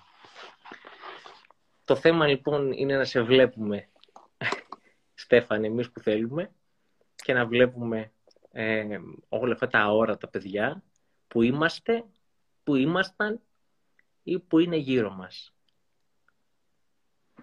Ε, σήμερα στην άμφισα που ήμασταν ήταν δύο αδερφάκια και η μαμά τους και ο μπαμπάς τους που ήρθαν είναι από την οικογένεια της Μαρίας ο Πιτσιρικάς, ένας πολύ γλυκός, 16-18 μηνών πόσο είναι, με ωραία ματάκια. Ήταν και ο αδερφός του, ο οποίος είχε αρχίσει να μεγαλώνει, ο οποίος πρέπει να είναι τώρα 8-9 χρονών κάπου εκεί πέρα με το πατίνι. Όλοι δίνανε πολύ μεγάλη σημασία στο μωράκι, το οποίο ήταν πραγματικά γλυκύτατο. Εμένα μου ένιωσα πολύ μεγάλη την ανάγκη να ασχοληθώ με τον μεγάλο, ο οποίος δεν μπορούσε να το πει, αλλά ένιωθε ότι εγώ θα ένιωθα ότι κοίτα να δείχνει ο μικρός και μου πήρε την, ε, μου πήρε την, ε, μου πήρε την παράσταση, μου πήρε το χειροκρότημα, μου πήρε την προσοχή κτλ. Και ήμουνα συνέχεια, Γιώργο αυτό, Γιώργο εκείνο. Και πρέπει να τον έβλεπες, επειδή είναι πολύ ωραίο το ρήμα το ψηλώνω. Είχε ψηλώσει, έκανε το skate, έκανε, έδειχνε κτλ. Και είναι πράγματα τα οποία παιδιά θέλουν, τα παιδιά θέλουν να μας τα πούνε και δεν θα μας τα πούνε με λογάκια, θα στα πούνε με έργα. Και βλέποντας τα ματάκια του, εγώ ένιωθα εκείνη τη στιγμή ότι θέλω και εγώ λίγο την προσοχή σας. Αγαπώ το αδερφάκι μου, αλλά θέλω να ασχοληθεί και λίγο μαζί μου και νιώθω πραγματικά πολύ μεγάλη την ανάγκη να ασχοληθώ με τον Πιτσυρικά, όπως και με το μικρό Μέση που είχε έρθει στην ομιλία μετά να μου μιλήσει, να μιλήσει για τον ηρώτη. του. Είναι πολύ πολύ σημαντικά να μάθω. Να προσπαθώ να καταλάβω τον άλλον είναι το μεγαλύτερο δώρο που μπορώ να κάνω στο δικό μου τον εαυτό. το να προσπαθώ να καταλάβω τον άλλον είναι το μεγαλύτερο δώρο που θα κάνω στο δικό μου τον εαυτό. Μου αρέσει, ευχαριστώ πάρα πάρα πολύ. Κι εγώ. Ειλικρινά. Καληνύχτα σε όλους. Ευχαριστούμε. Καληνύχτα και ευχαριστούμε πάρα πάρα πολύ τόσο κόσμο. Μου αρέσει, ευχαριστώ πάρα πάρα πολύ άλλη μια φορά. Σε φιλό. Φιλάκια πολλά.